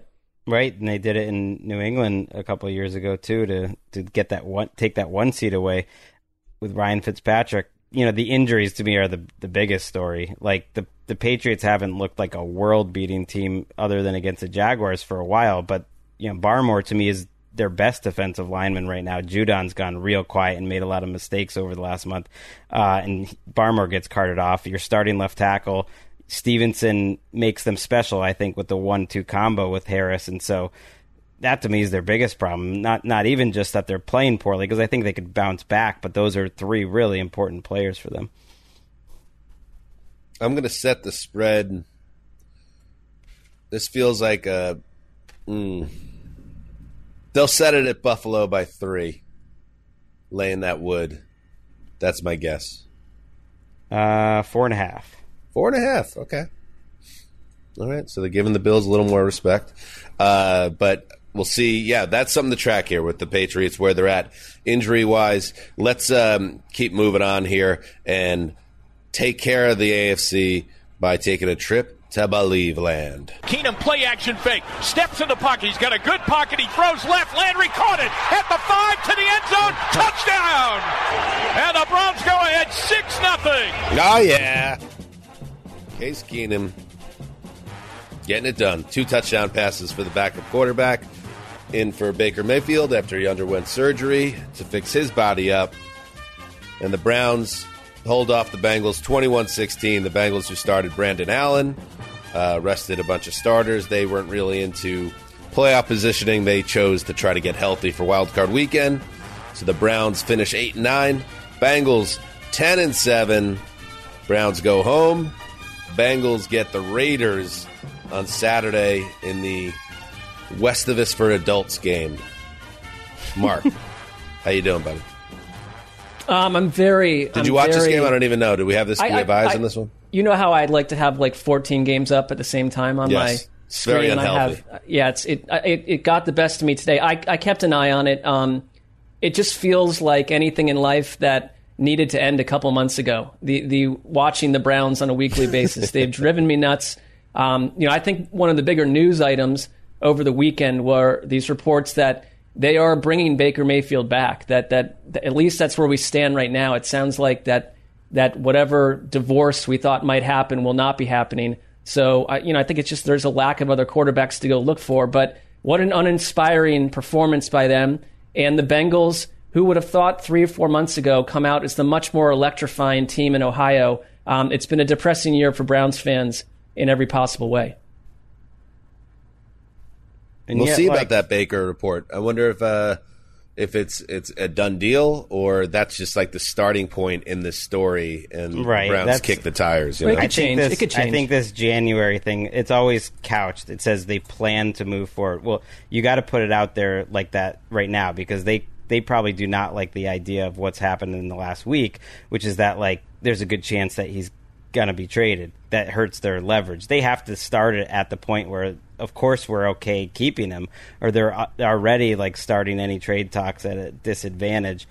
And they want him to believe that they're keeping him too because that's obviously a, a possibility. But you don't have to worry about it now. I did see like a headline. I didn't read it but one of the local browns papers is just like that said yeah case keenum gives them solid play solid quarterback play in this game. They could have used solid quarterback play over the last six weeks. And i and i do think that's a fair thought that you do wonder what this season could have been like with with a healthier Baker or just with Case Keenum over the last six weeks. Because as as bad as the season it was, it was you know they're one game out of the playoffs. It wasn't that that crazy. Well, I mean, Dan has been pushing for them to put Keenum in for two months, and I think you know in the final analysis, there's a strong reason to think that things could have been a little bit different. All they needed to do was score another touchdown in a couple of these games. I mean, they they were competitive, but quarterback play was a major major issue for them.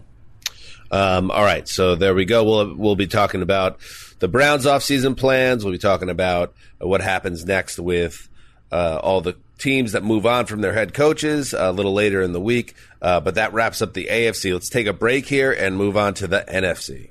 You go into your shower feeling tired, but as soon as you reach for the Irish Spring, your day immediately gets better. That crisp, fresh, unmistakable Irish Spring scent zings your brain and awakens your senses.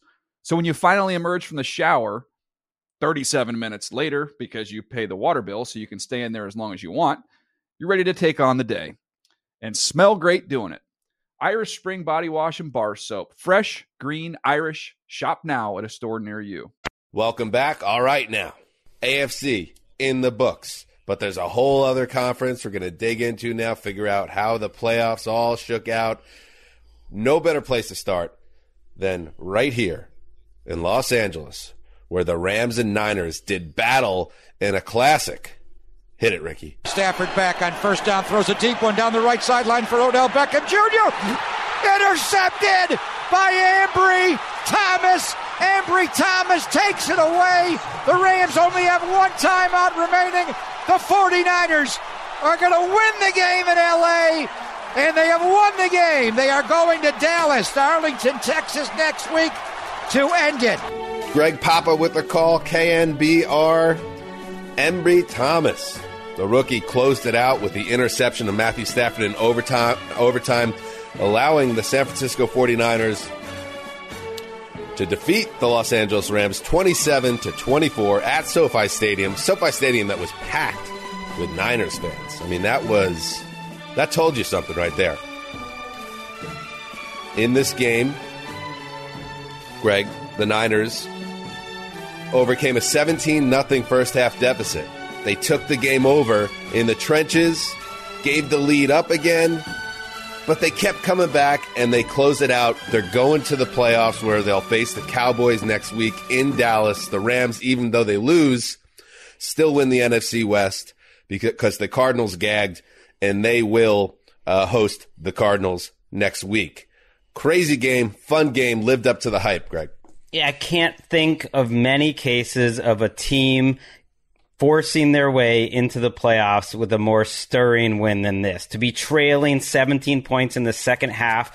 And, you know, we, we know that the 49ers needed this win because of what happened in that Saints Falcons game to get into the playoffs, to come all the way back, to need a, a touchdown drive that going the length of the field to tie it, to force overtime with no timeouts, to get it uh, is one of the moments, obviously, of the Kyle Shanahan era of Jimmy Garoppolo's career, and to me, one of the worst moments of Sean McVay's coaching career because I put a lot of this game on the way he handled the last couple of minutes.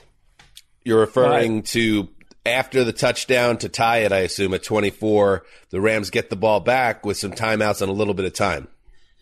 No, I'm I'm talking about when when they have the lead and they're near midfield. Uh, uh what what is it? 24-17, right? Under Mm-hmm. two minutes to go. You bring in Matthew Stafford. You need one first down to end the 49ers season, to end this five game streak. And what do you do? You call three straight runs, the third of them on third and seven with total give up play. You know it's not going to get it. You are choosing at that point on third and seven that you would rather take the final timeout from the 49ers then give yourself a chance to win. It was an unbelievable Herm Edwards moment, topped um, uh, a few seconds later or a few a drive later when it's 24 all. And yeah, they get they get the ball to the 37 or so. Matthew Stafford is sacked with about you know 13 seconds left, and they let the time click off. That wasn't as bad to me as the three straight runs, but that was insane too. They had time for at least two plays, and they were only 25 yards away from field goal position with the Pro Bowl kicker. That was 100% Sean McVay, like losing his his nerve or his mind a little bit and not thinking clearly. Because I bet if you could have, especially that last sequence over, he would absolutely take a timeout and not tell his offense that we're giving up. We're not going to give you a chance to make a play. It's unreal, man. Oh, I was, I was blown away by that. I, that. can I just, Mark, before I throw it to you, I'm going to uh, play the other side of this. I didn't hate the move to run the ball three times there. You had um, gotten a huge interception. Then your offense went down the field, go ahead touchdown. Niners come on the field, you get a three and out. And McVay then had a decision. He felt like his defense had settled down and he said, we're going to play ball control. We're going to kill the timeouts. We're going to like take this thing down uh, to a minute and a half to play and force San Francisco to go 90 yards against my defense that I trust and believe in, filled with all these stars. And they totally gagged. You can I- you can you can trust it uh, when you don't pick up the first down by trying to throw the ball. He's just he's just like so unbelievably that's not- conservative in these situations. I understand that. I understand what you're saying. He's conservative. The situation there. wasn't changing. All it was that- was taking a timer out or two away. Okay, the, and tho- clock wouldn't change. listen, nothing would change. I know it all looks like the timeouts didn't matter because they went right down the field, but the fact that they really put they had to go 88 yards without a timeout. Now, Mark, they did it, and I just I guess what I'm saying is I understand your side of that, Greg, but he basically McVay said I trust my defense to not give up a touchdown here, and I thought they gagged in a big spot. I'd love to hear what he has to say about the, the sequence that you that you mentioned, Greg, as well. I mean, it, this is a team that has been totally owned and a coaching staff that's been totally owned by the Niners. And, and we, you know, we knew that coming in, and I, I, I thought that this came down to so many impressive individual performances on both, on from both teams. Honestly, it was one of the games where it's like I know we have like 22 games of the year. It was one of the most enjoyable football contests that we've seen this season, and it stood out in a big spot. And for me, I mean, Jimmy G, for all the stuff that Garoppolo's gone through this year, this off season leading up, that was a signature moment and a signature drive by him. And it was just guys like, you know, all sorts of Niners players stepping up. I love that they did not abandon who they were when they were down 17 nothing. They came out with that 10 play, 10 straight runs, then the Debo Samuel touchdown pass. I mean, it's like they, to me, that would have been a big spot for them to get away from their identity, lose themselves a bit, and the Rams capped the thing. I mean, the Rams looked more like the Niners the way they opened it with a 13 play field goal drive, a 12 play touchdown drive. The Niners were in deep space early on in this thing and did not flinch. I, I, I the better, I'm so glad that they've made it into the postseason because the way they're coached, the way they operate, they're imperfect, but they are going to give the Cowboys a test. They make the well, plus our they Super make Bowl the picks NFC are up, playoffs. uh, our What Super Bowl that? picks are alive, Mark. You know, we picked the 49ers to win the Super Bowl. It's still alive. Well, I'm not surprised that, you know, that that's come to fruition. Although you jumped Um, off it halfway through, I remember. the- By the way, don't, don't worry about that. The San Francisco 49ers make the NFC way more interesting uh, in the playoffs here. We'll get to the Saints later. Kudos to how they finished their season. They deserve a lot of credit considering everything they were up against. But I think the 49ers have a chance to go through that conference if, if they get hot. And, I, and yes, I agree totally about Garoppolo. I think he is a guy who's a bit of a punching bag. Um, I certainly have not always been very high on him. I thought they were cooked when they were down 17 nothing and he seemed to be not playing at a high level with the bad thumb and everything. And he made so many big throws down the stretch. And I thought that that drive that, that we were just talking about when McVay decided to punt it away and take the timeouts away and put it in Garoppolo's hands and say, this guy's not going to beat us. And he just, he carved him up. It, it wasn't even competitive. It was five plays, 88 yards in 61 seconds in a tie game.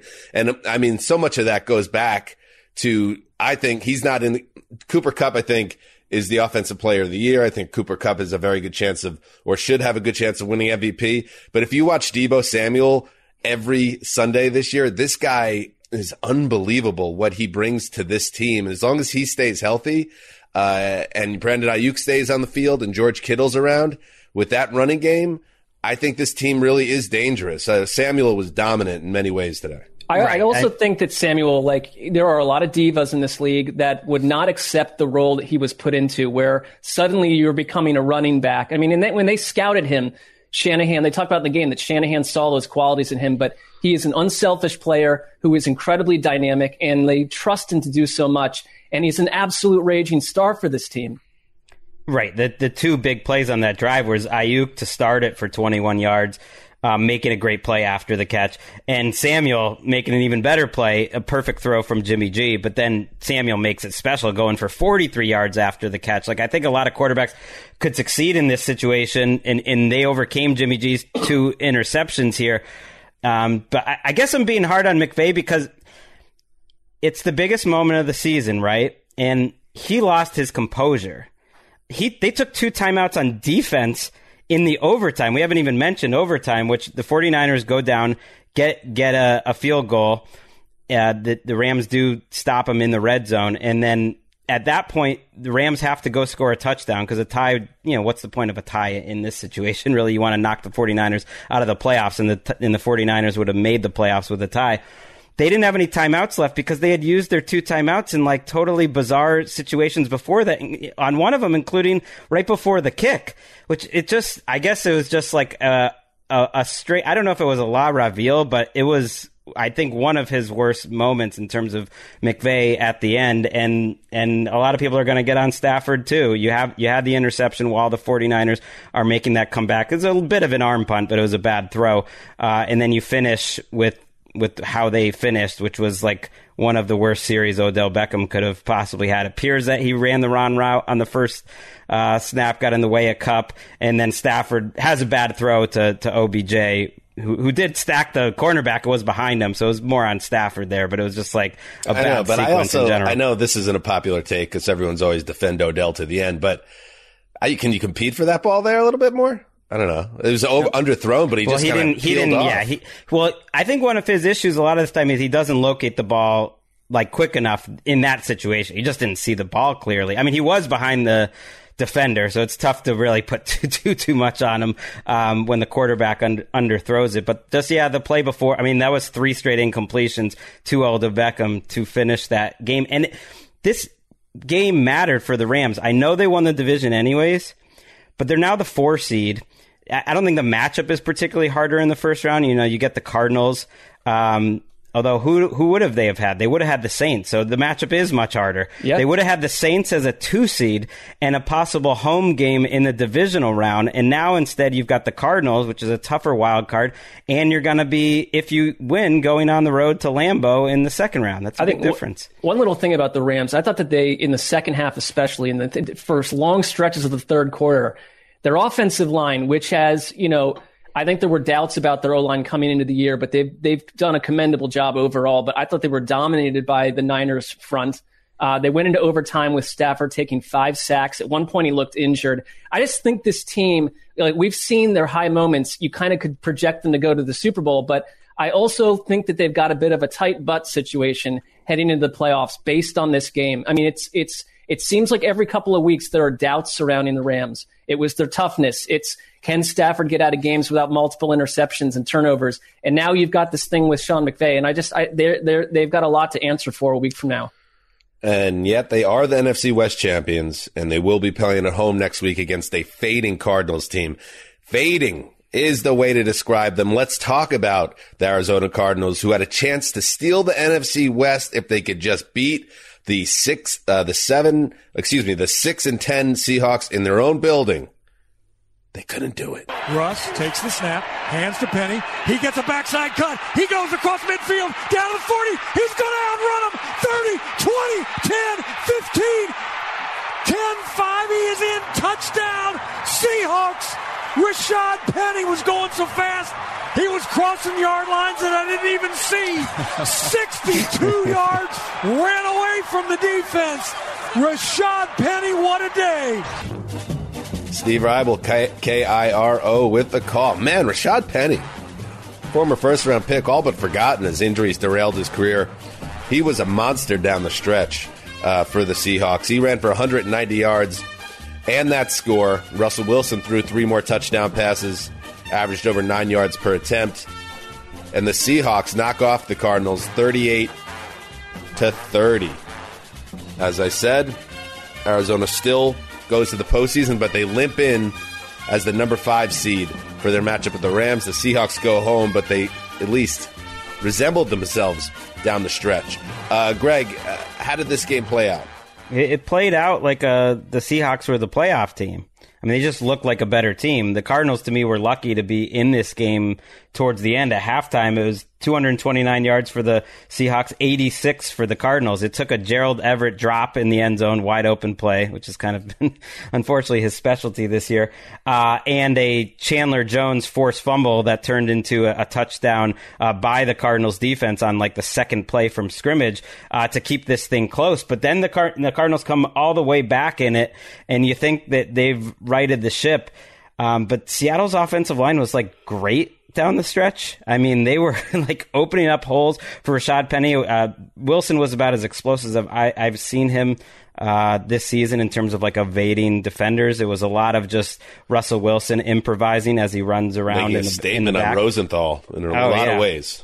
He, um, I don't know. Like you, you looked at these two teams. I think they caught the Seahawks at the wrong time. But I went into this game thinking the Seahawks are just a better team right now. That they've played their best lately. It's mostly because of their offense.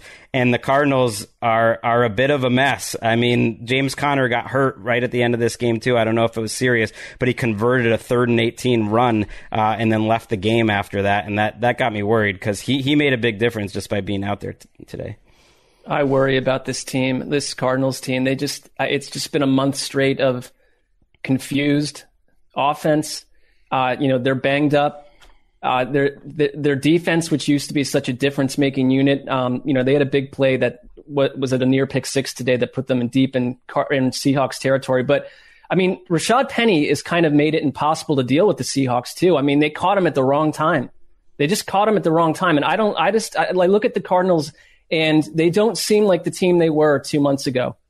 And Yeah, Kyler it's like Murray you- is so visibly frustrated today. He just seems it, something's not sla- right. He slammed his helmet Yeah. on the ground, sitting right next to the coach. I was wondering if that was because they didn't go for it on fourth and short, or whether he just was frustrated they didn't pick up the third down because the, they did go for it earlier in the game in a similar situation. Because we can say that they caught the Seahawks at the wrong time, but it's like, man, you if you're if you're any good, you're the Cardinals in that spot in Week 18, and you see the scoreboard, what's going on in in uh, Los Angeles, you should be able to take care of business. So I think when you look at the arc of their season, as disappointed as the Rams are tonight, even as uh, division champions, you love that you have the Cardinals coming into your building. Um, you probably would have liked it better if it was maybe the Eagles or the Saints, but It would have been the Saints, yeah. yeah, you're you're feeling pretty good because you're like, okay, we can kind of reset things. We get a team that seems to be free falling out of the mix. Now, of course, this is the NFL and nothing really makes sense. And if Kyler Murray uh, goes off for four or five total touchdowns next weekend, that wouldn't be stunning either. But I think at this point, we've seen enough from this offense really since Kyler came back um, to say that is this going to be ever an explosive unit again for the rest of the year? Right. they had a, a 19 play, 10 minute, 41 second drive that didn't even reach the Seahawks red zone, which, which is like an anomaly, but it also to me spells out how unexplosive this offense is. Like each one of their receivers, Kirk, Green and Wesley like made backbreaking mental errors in this game and they're not it's not like they're making up for it with with great explosive plays. No, they had six drives go for 17 or fewer yards. I mean, it's just completely counter opposite to the first encounter with the Rams, where they won. I think It was 37 to 20 and put up nearly 500 yards of offense. This is a different team right now. Well, they have two big weaknesses right now. Their offensive line cannot protect Kyler. He, he was a disaster today. And again, I, I really think the Seahawks are playing well. Like they, they it, it took too long, but they've looked quite good over the last month or so. Um, and their cornerbacks are really injured, where they're playing two practice squad guys. And if they if they could get healthier for next week, that would help. But if not, the Rams, uh, as you said, Dan, have to have to love that match. But I do wonder if this it shouldn't matter in, in theory, but I do wonder if this uh, last couple of games helps Pete Carroll keep his job. You would think it would. I just I you just totally would think it would. that. I mean, and as much as from the outside we all think, oh man, this Carroll thing has kind of run its course in Seattle. Well, they have a long track record of success there, even if there's only one ring. And the fact that they end strong, if him and Russell Wilson are in good terms, I would think it's more likely he comes back, Mike, comes back, both of them, I should say. Mike Garafolo reported, uh, early this morning that the Se- Seahawks have no plans to trade Russell Wilson, um, this offseason. So I guess now it be- becomes, if, if that report checks out as true, do they bring back Pete Carroll? I, I think they will, but Right, because who are the Seahawks that are not planning? Uh, You would assume that's John Schneider and Pete Carroll, and I, I think that's the bigger first question is if whether those two guys return or not. Well, and we But we thought we get all though. these anonymous reports by now, and there's just been not much heat around Carroll being just like ejected, playing seated well out of there. Even in- even when the season's a, a- wrap and they're out of contention, just like lighting up a couple opponents at the end of a, a season, I think that matters in terms of calming things down a little bit. Right. If you look at their statistical profile, like in terms of points scored and the analytics and stuff, it's like they almost have the exact same team in yards per play, stuff like that, yards per play allowed as they did a year ago. It was just like they, they won a lot of close games last year and they lost them this year. Um, one, one quick note though on not a lot of reports is there was one report that uh, was essentially there's no which which is essentially absolutely no one has any idea what Jody Allen is thinking. It's not like Jody Allen, who's you know the sister of Paul Allen, Microsoft heir, uh, is talking to literally anyone and, and is too involved. So I think everyone from Pete Carroll to Russell Wilson, which was the report, is in the dark and just is wondering what she's going. To I mean, could you pick Jody Allen out of a lineup? I couldn't. I I, I did not, just not only Google do. I not know what she looks like, I don't. I you know. googled her recently just because I was curious about this very Yeah, you thing. I was like, "Who? What is?" Because I didn't know if Jody Allen was a man or a woman. That was the problem, um, and it is a woman. Remember the movie Well, Dave? we've got we've got that confirmed. Marc, remember the movie Dave where the, the fake president comes to the White House? Yeah. And he needs to learn about like everybody in the cabinet and all these things. And they actually have the cardboard cutouts. Uh, so he could, you know, pass as the president. I do the same thing with all, not only ownership in the NFL, but also ex- high ranking executives and potential heirs, just so Mm. I'm the best version of myself when I do this show. And Well, you're very suggest- diligent. Yeah. you're very diligent, and I and I you you know I could have I could follow your path in that, and I, yet I refuse to. Can, I mean, can you imagine? Because it's not expensible, dude. Those cardboard cutouts that I get made for all these people, the Jody Allen cutout, that cost me two hundred dollars. You're, Well, plus you're it's so- LA. Like you need to find a place for this. You know, it's like this is taking up a lot of your A lot of space. You know, your your home ownership that you have now. Exactly, but it's all worth it to do this job the right way. Let's now move uh, to Gregg's darlings, the Saints, who are not playing next week, but they did their very best to get there. Out of the I formation, fakes the handoff, play action. Taysom looking to the far side, complete to Trautman. Trautman makes the completion, and it's a touchdown. Adam Trautman on the far side, caught it at about the three, and then headed right for the pylon. Touchdown, New Orleans. Taysom Hill, he was looking good on Sunday in Atlanta, throwing a touchdown pass, driving the ball with accuracy. He has to leave the game with a foot injury. Trevor Siemian comes in. He throws a couple touchdown passes. The Saints cruise 30 to 20 over the Falcons. We now welcome in the pipe, Nick Shook and Shooky. The Saints needed help here. They needed to win, get to 9 and 8. They took care of their business. Then they needed the Rams to take care of the Niners. Unfortunately, that 17 nothing lead in Los Angeles didn't hold up, so the Saints go home. But really an impressive close to their season. It was impressive, and I think it was appropriate in the fashion that they did it because they lost Taysom Hill to injury and had to turn to Trevor Siemian to finish this one out, and finally got Alvin Kamara going for the first time in about a month. And yet, after putting together, you know, one of their more complete performances, especially in the second half of the season, they end up sitting at home because, like you said, the 49ers were able to beat the Rams and knock the Saints out of the playoffs. And, and it and it really speaks to, you know, for them uh, from a season long perspective, a team that was hand that was dealt a tough hand, managed to fight through a lot of it, but ultimately that is what sank them. The fact that they couldn't win games, they couldn't win a game last week that they desperately needed to win. That type of situation, uh, you know, undercutting them and keeping them home uh, for the first time, you know, in five years, and and you know the first year of the post Drew Brees era, ending in disappointment for them, even though they played well. Hmm. Counting on the Rams, you know, it's like the Rams have broken the Saints' hearts uh, a few times uh, the last few years. I mean, they had the score bug of the Rams game in the corner of Saints Falcons this whole time. So, you know, you're seeing it's 17 nothing, and then you're seeing it's, you know, 24 17 with under two minutes to go.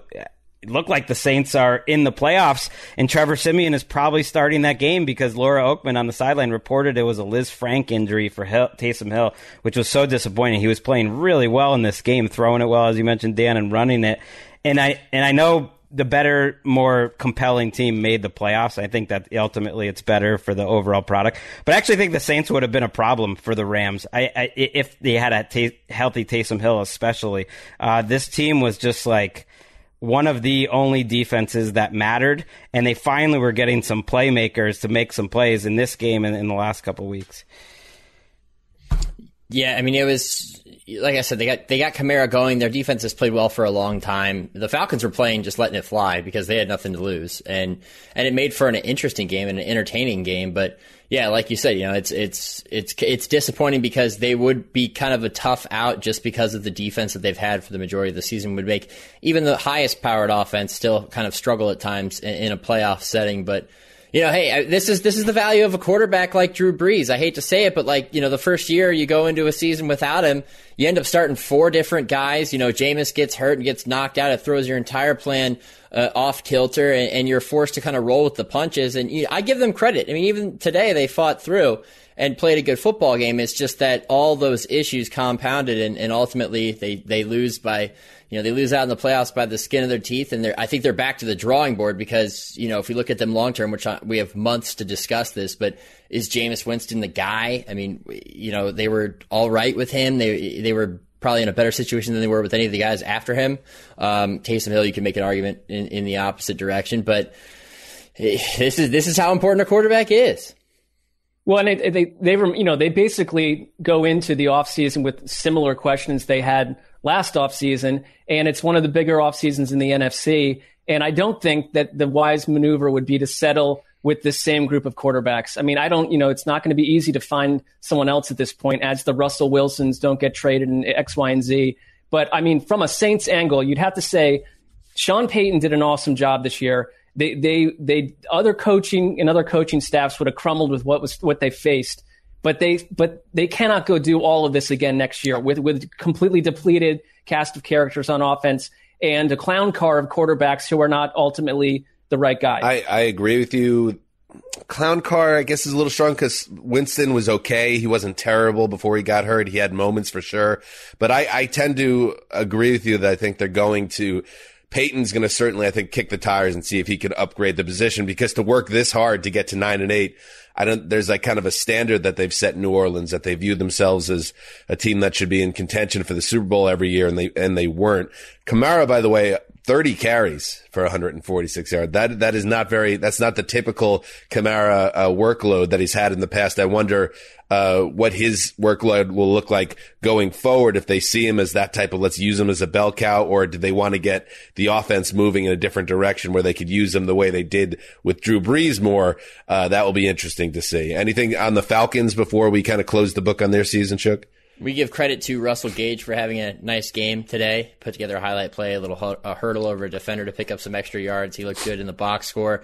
I think season long, the guy that stood out to me more than anything. I mean, you could talk about Kyle Pitts. I mean, he was uh, you know the a top five pick. That's what you're expecting from somebody like him. I thought AJ Terrell took a ton of big steps in his second season. Um, the the the next gen stats love him. I mean, he's he's a stud in that department, and and I think he's on the course to to be a name that you're going to pay attention to in years to come as long as they can figure out some other things because he's developed into a, a pretty solid corner in only his second year. So there's some positives, and I love the way they played for Arthur Smith this year. It's just that they didn't quite have the talent to be able to get over the hump and into the playoffs. If they spend an offseason adding some talent, then this might be a team you watch out for. Uh, and of course, you have to answer quarterback long term, but we'll, we'll uh, cross that bridge when we get Mort on ESPN reported they want Matt Ryan back and that they're planning to bring him back. I, I tend to you know, write these reports on, you know, January 9th in pencil. it's almost like sending a message right. of like, what, okay, we're here, we're behind you, Matt Ryan. Um, but that, it kind of makes sense to me because just because it's a pain, like they could add a rookie with him and it'd be a pain to get rid of him. And I think he played pretty well this year. Well, the financials make it tougher than right. some have expected to just move on from him. And it should also be added here, and maybe we'll get him on the show sooner rather than later. But Steve Wyche had uh, speculated uh, this past week that Calvin Ridley might be looking for a fresh start after this year, where he missed most of the season uh, with what was termed as mental health issues. So A lot of stuff to figure out with the Falcons, the Saints. Yes, they have a lot to figure out too, but they, you know, they go out with their heads held high. Let's take a break and then hit one more game with Shooky. You go into your shower feeling tired, but as soon as you reach for the Irish Spring, your day immediately gets better. That crisp, fresh, unmistakable Irish Spring scent zings your brain and awakens your senses.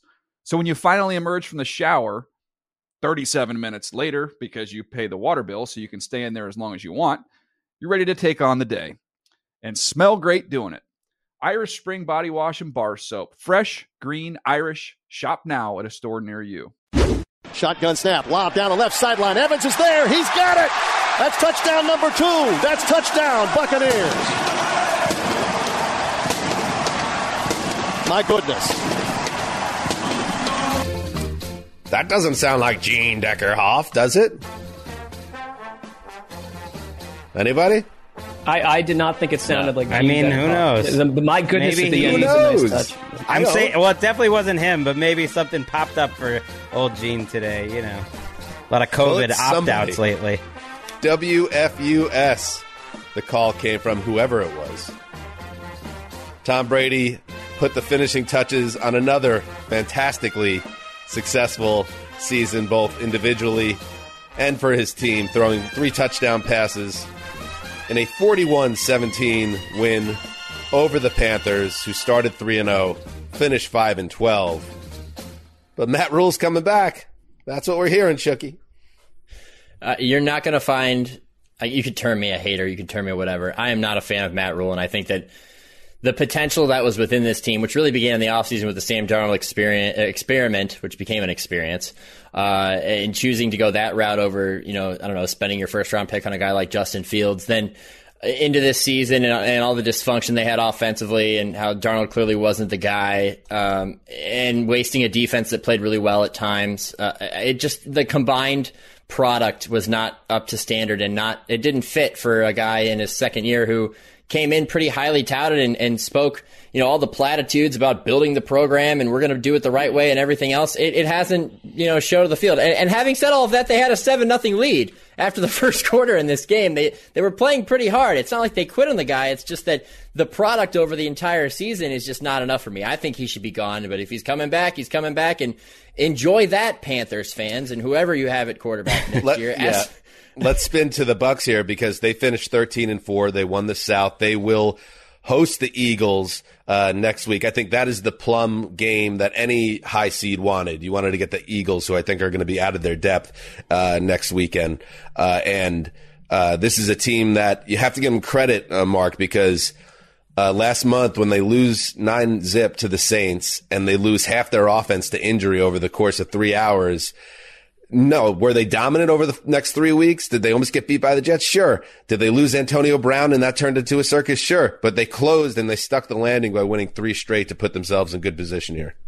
Yeah, it's the Tom Brady experience too. I, I you know, rewatching that Jets game, uh, just what he did at the end of that in that March and the way that they won that affair, it just reminds you that the ecosystem is going to be different with Tom Brady running the show. Uh, they're a low drama operation. They they overcome this kind of stuff. I, I don't know if I see them quite as starry um, a prospect in the playoffs as I did a couple, uh, and even injuries aside, just something about them feels a little bit off at times. Hmm. But um, I don't know. I mean, they they find a way. Like what, you're getting Rob Gronkowski putting up 130 yards.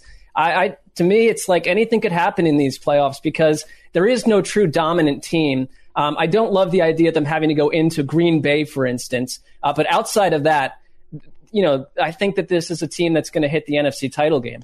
Well, Gronk, I mean, having that big of a game, what was it, 137? So that puts him at about 800 yards for the season over. I mean, that is outrageous uh, at his age at this point. And the fact that in this game, they were down seven to three. I checked late in the second quarter. There was about a minute to go in the first half. At that point in the game, the Panthers had 12 first downs and the Bucs had two.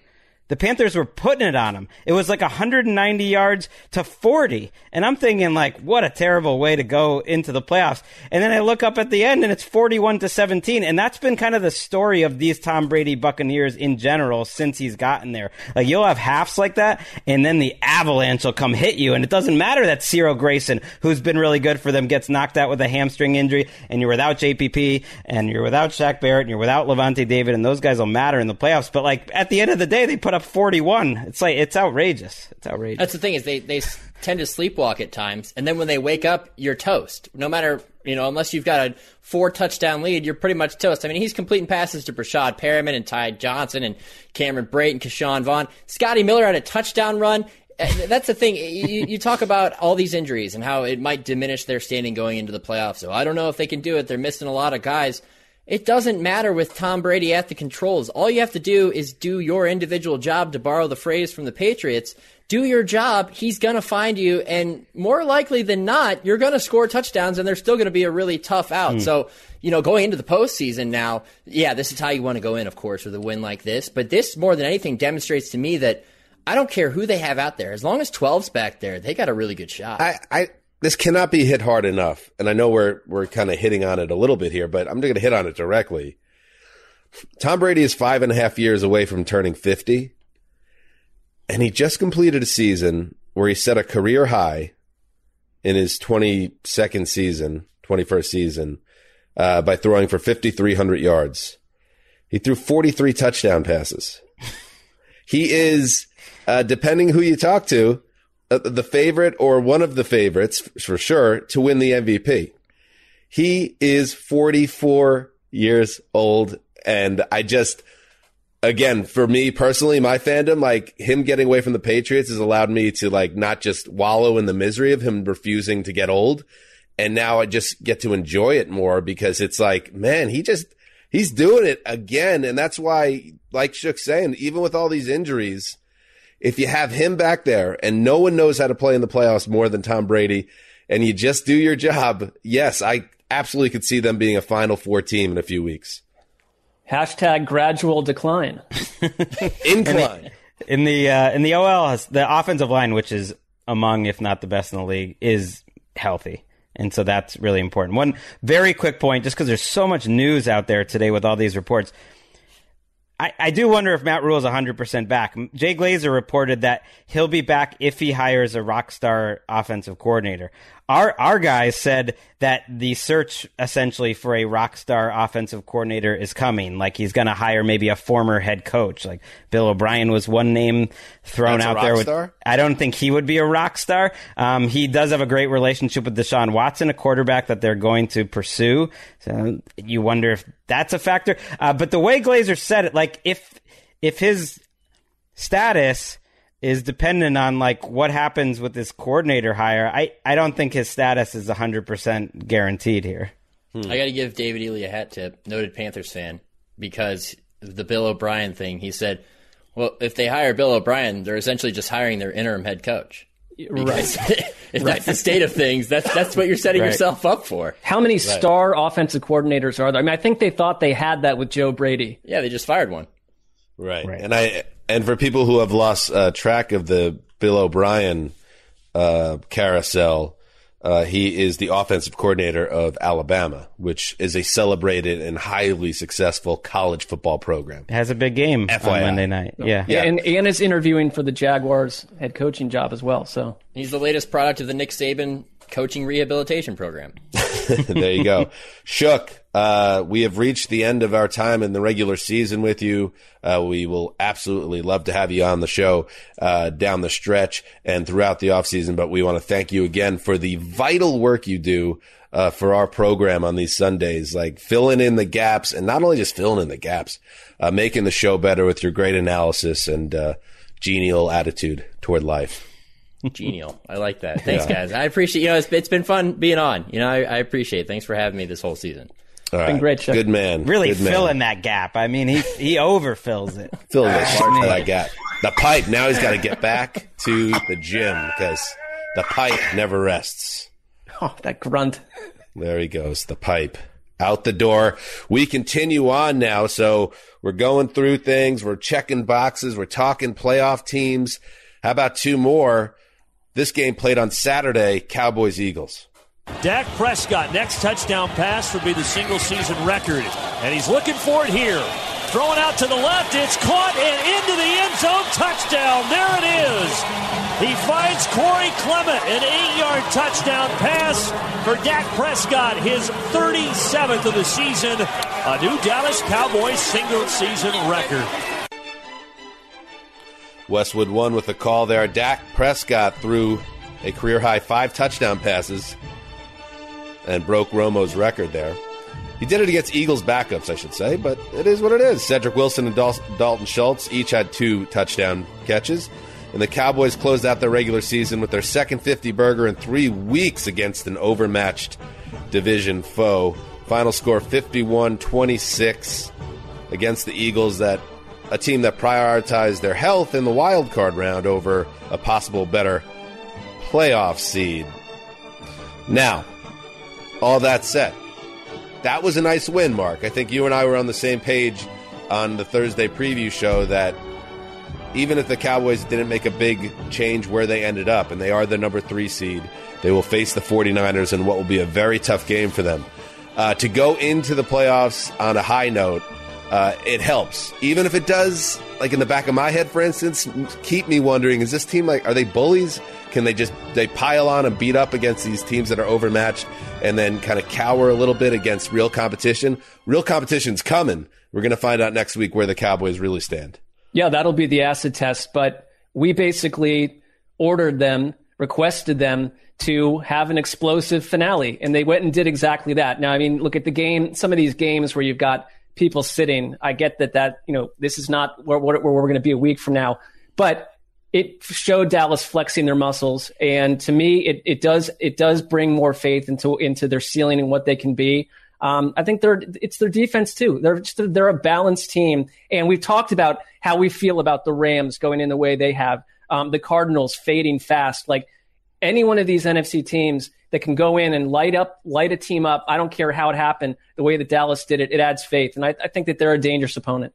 I, I think they needed it for themselves because they said as much. They just seem like a like a uh, a con- a team that has some confidence issues. They're like too high or too low. You know, they say, "Oh, don't get too high, too low." I mean, that, that's not the, what the Cowboys are. Jerry Jones likes to get too high, and they like to get too low. And you know, Dak Prescott did not want to say that he was having a slump or that he wasn't playing with confidence, but you could just see it on the field. And so I think they came out and did this because they felt it was necessary. You know, they played into the fourth quarter. Now, this game was tied seventeen all late too the the Cowboys offense was incredible the whole game. That had nothing to do with the offense. They just had only had the ball three possessions at that point, and they didn't have Tyron Smith and Tony Pollard, and they didn't have Micah Parsons either, so they were a little shorthanded. Uh, but the the Cowboys starting defense gave up 17 pretty quick points, and it looked like a game for a minute and, until until they took over.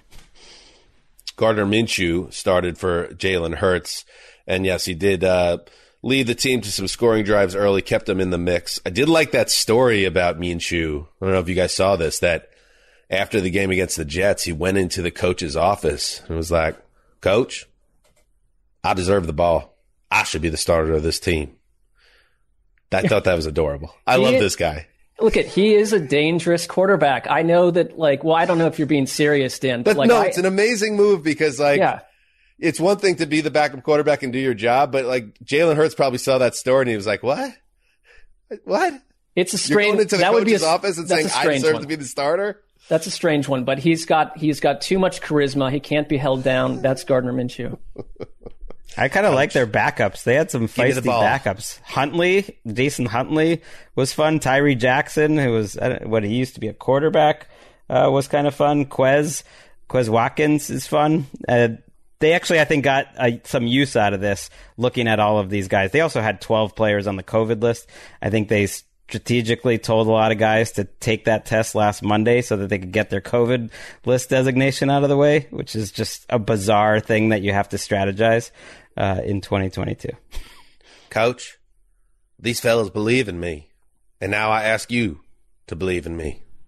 Put me in, coach. I will lead you to the promised land. Well, it didn't work. it depends how he put it because yeah, I think I think that could be kind of annoying. I've always held it against Drew Bledsoe a little bit. Um, the the report of how how hard he kind of uh, went went into the coach's room and tried to get Tom Brady out of there. Uh, you know when when Brady. Hey, Skip. well. Skip, I reckon Jalen might feel a little bit sore about this, but I got to stick to my guns and tell you how I feel, and I'm the best man for this job. Give me the ball, coach. Well, I want to. I would like to um, see actual footage of how this went because it's turning into a folly very quickly. That's I'm reading a transcript from uh, Mm. Eye in the Sky within Nick Sirianni's office. All right. Blake Uh, Jarwin is back, by the way. That's a nice little tight end duo you got with Schultz playing so well, and your guy Cedric Wilson, Dan, had a monster game. I like they, Cedric they re- Wilson. on That's huge, paper they're man. the best About- offense. On paper they're amazing. Do I have a Cedric Wilson connection that I'm un- unaware of? I don't know. One show you were just like, this guy is, is really no, I looking I am good. fascinated. I'm always fascinated by the Cowboys. I, I like following America's team through uh, the good times and bad. They're just compelling. They have such a um, wide variance in terms of how this is going to play out.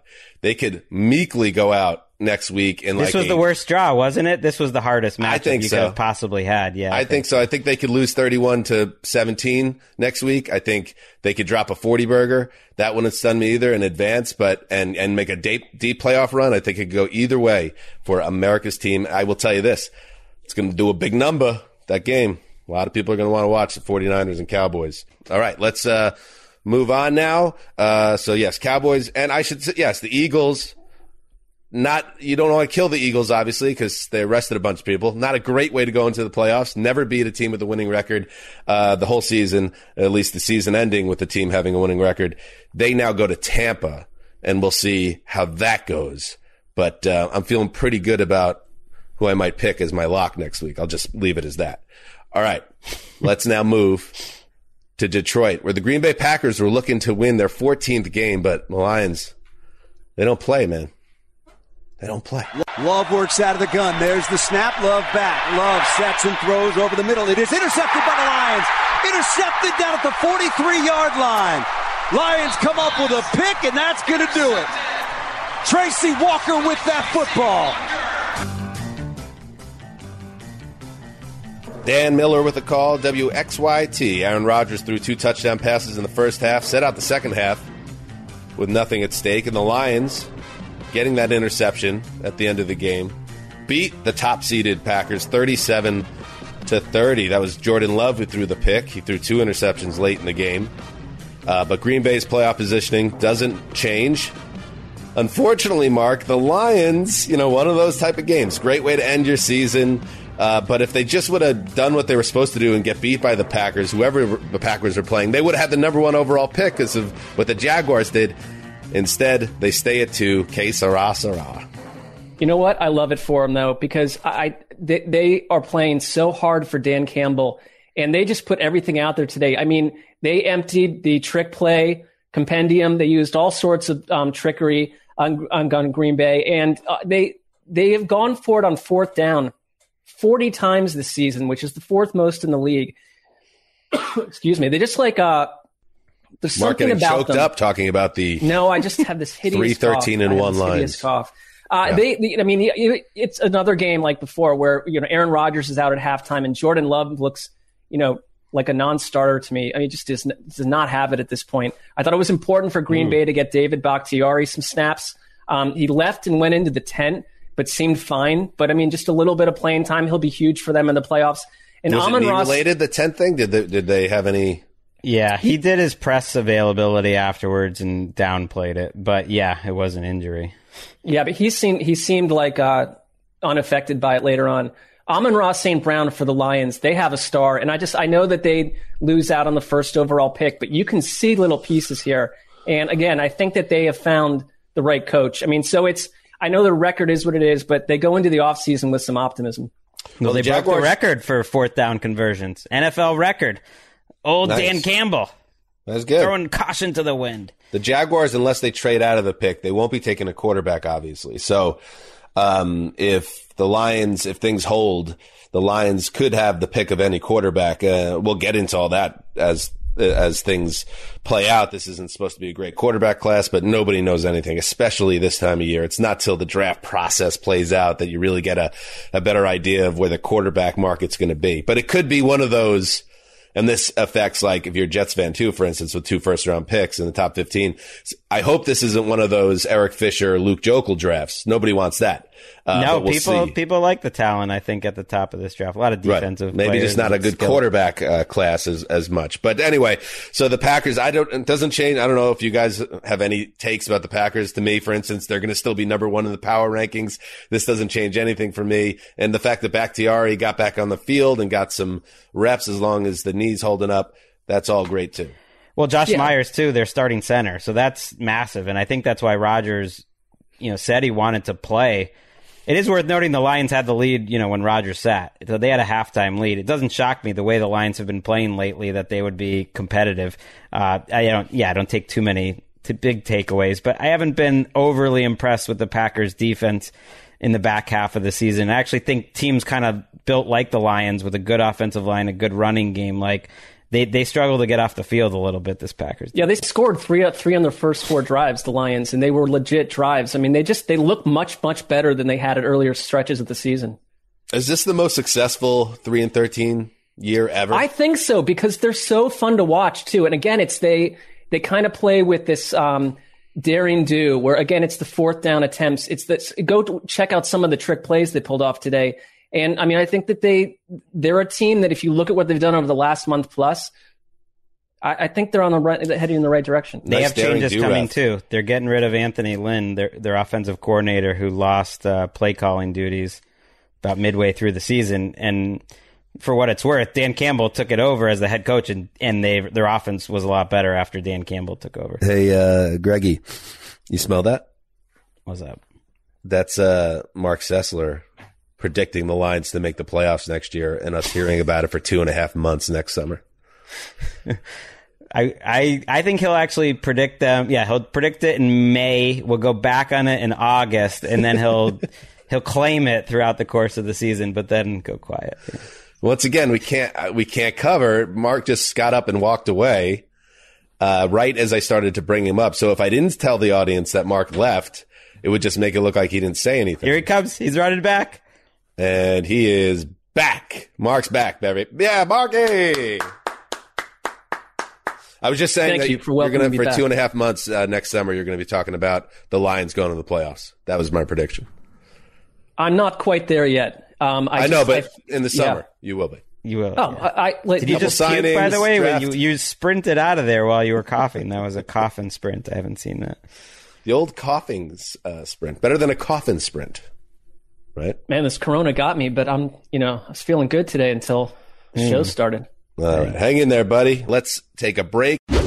You go into your shower feeling tired, but as soon as you reach for the Irish Spring, your day immediately gets better. That crisp, fresh, unmistakable Irish Spring scent zings your brain and awakens your senses.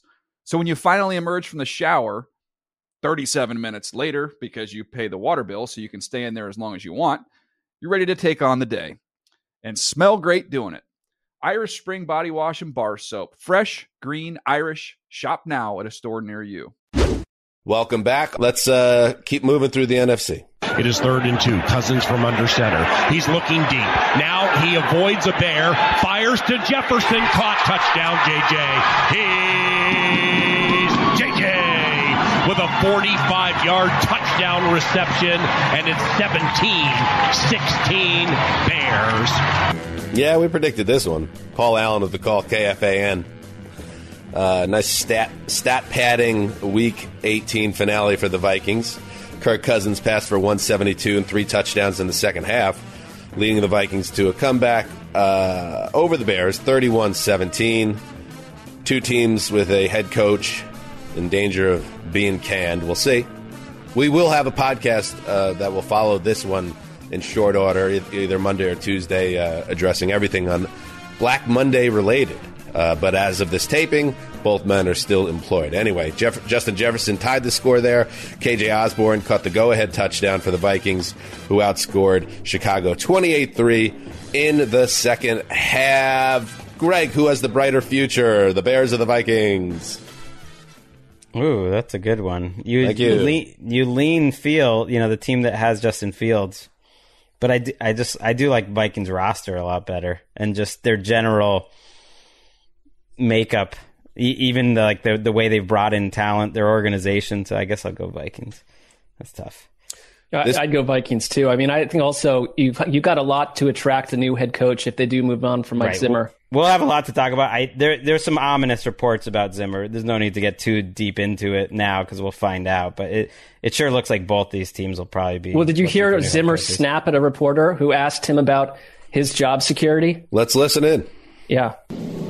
Have you heard anything about your job status and what are your thoughts just on the rumors? No, I haven't heard anything about my job status. I haven't heard anything about yours either. Do you think there was a chance this could have been your last game as a Vikings coach? Not my choice. Not my decision. Yeah, so he seems like Zimmer is just over it. Last week when they were asked if uh, Kellen Mond was going to get the start, if if he needed to see him, he's like, no, very flatly. Uh, one of my favorite like coach responses. He's very much like a Parcells type guy. I, I like Zimmer, and I and I think. Uh, Uh, it's going to be a bummer if, if he doesn't stick around, but at the same time, you know, results matter. This was, by the way, truly the DGAF Bowl. You have Zimmer, who's like, you know, he doesn't care anymore. And Bears coach Matt Nagy elected to go for it on fourth down six times, failing on all but one of those attempts.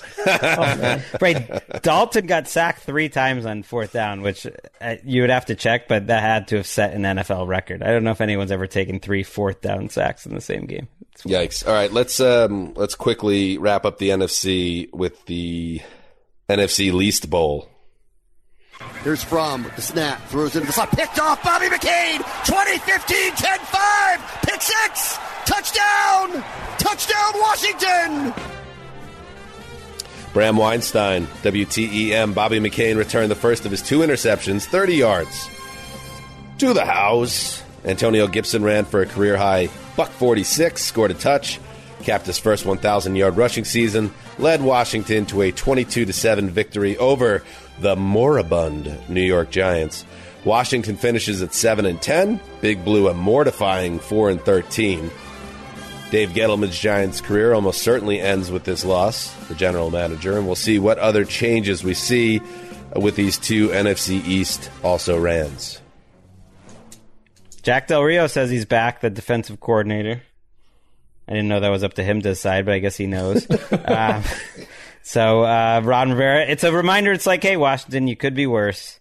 You could be the Giants. You could be the clown show, to use uh, Joe Judge's words uh, from a week ago, that, that are the New York Giants right now, running uh, a quarterback sneak power uh, from their own four yard line on third and nine, just to like give their their uh, punter a little extra room. That was a sad. It was a sad moment. There is, it is a sad moment, and you know that fan base that's had a lot of highs over the last thirty years or so. Um, to hear the reaction in the crowd when they see a, a quarterback sneak called twice in a row at the goal line. The last one, yeah, third, third and nine, not even like a third and twenty-eight or whatever. It was like you can go get that.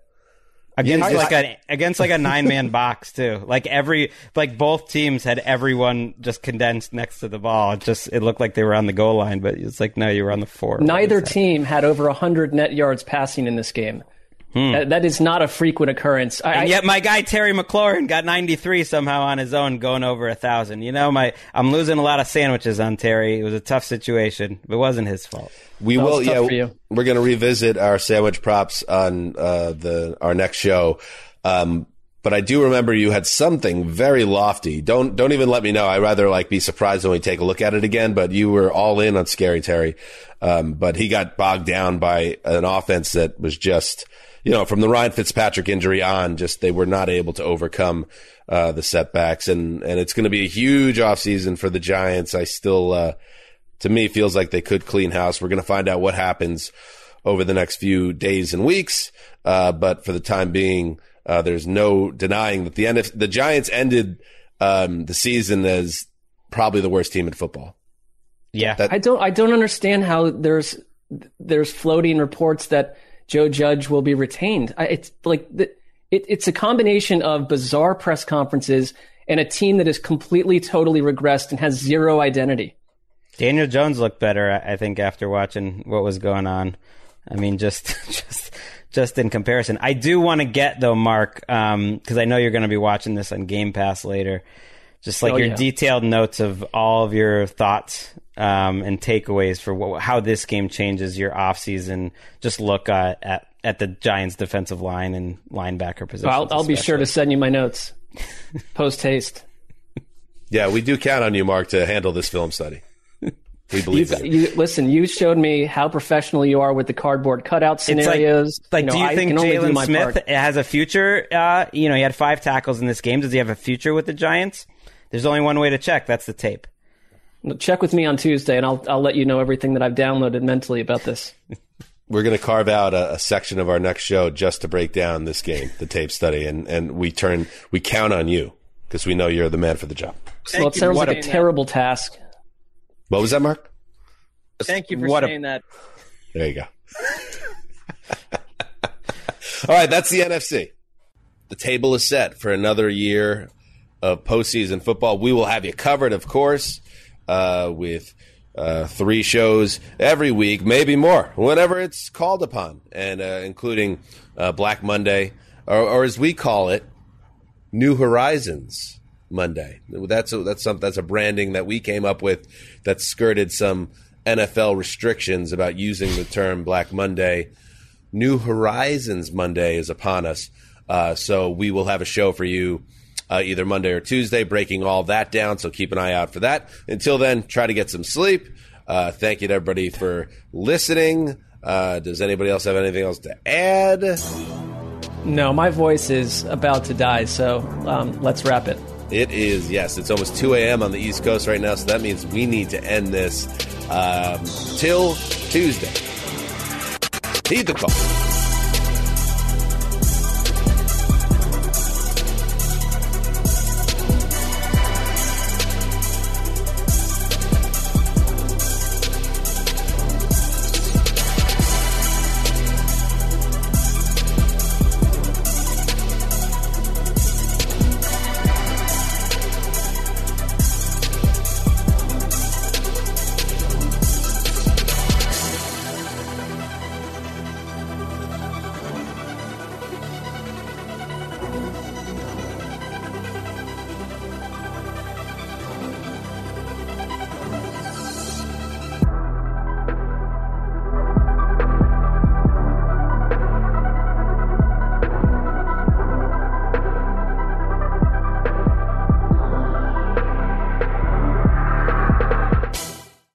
Go into your shower feeling tired, but as soon as you reach for the Irish Spring, your day immediately gets better. That crisp, fresh, unmistakable Irish Spring scent zings your brain and awakens your senses. So when you finally emerge from the shower, 37 minutes later, because you pay the water bill so you can stay in there as long as you want, you're ready to take on the day and smell great doing it. Irish Spring Body Wash and Bar Soap. Fresh, green, Irish. Shop now at a store near you.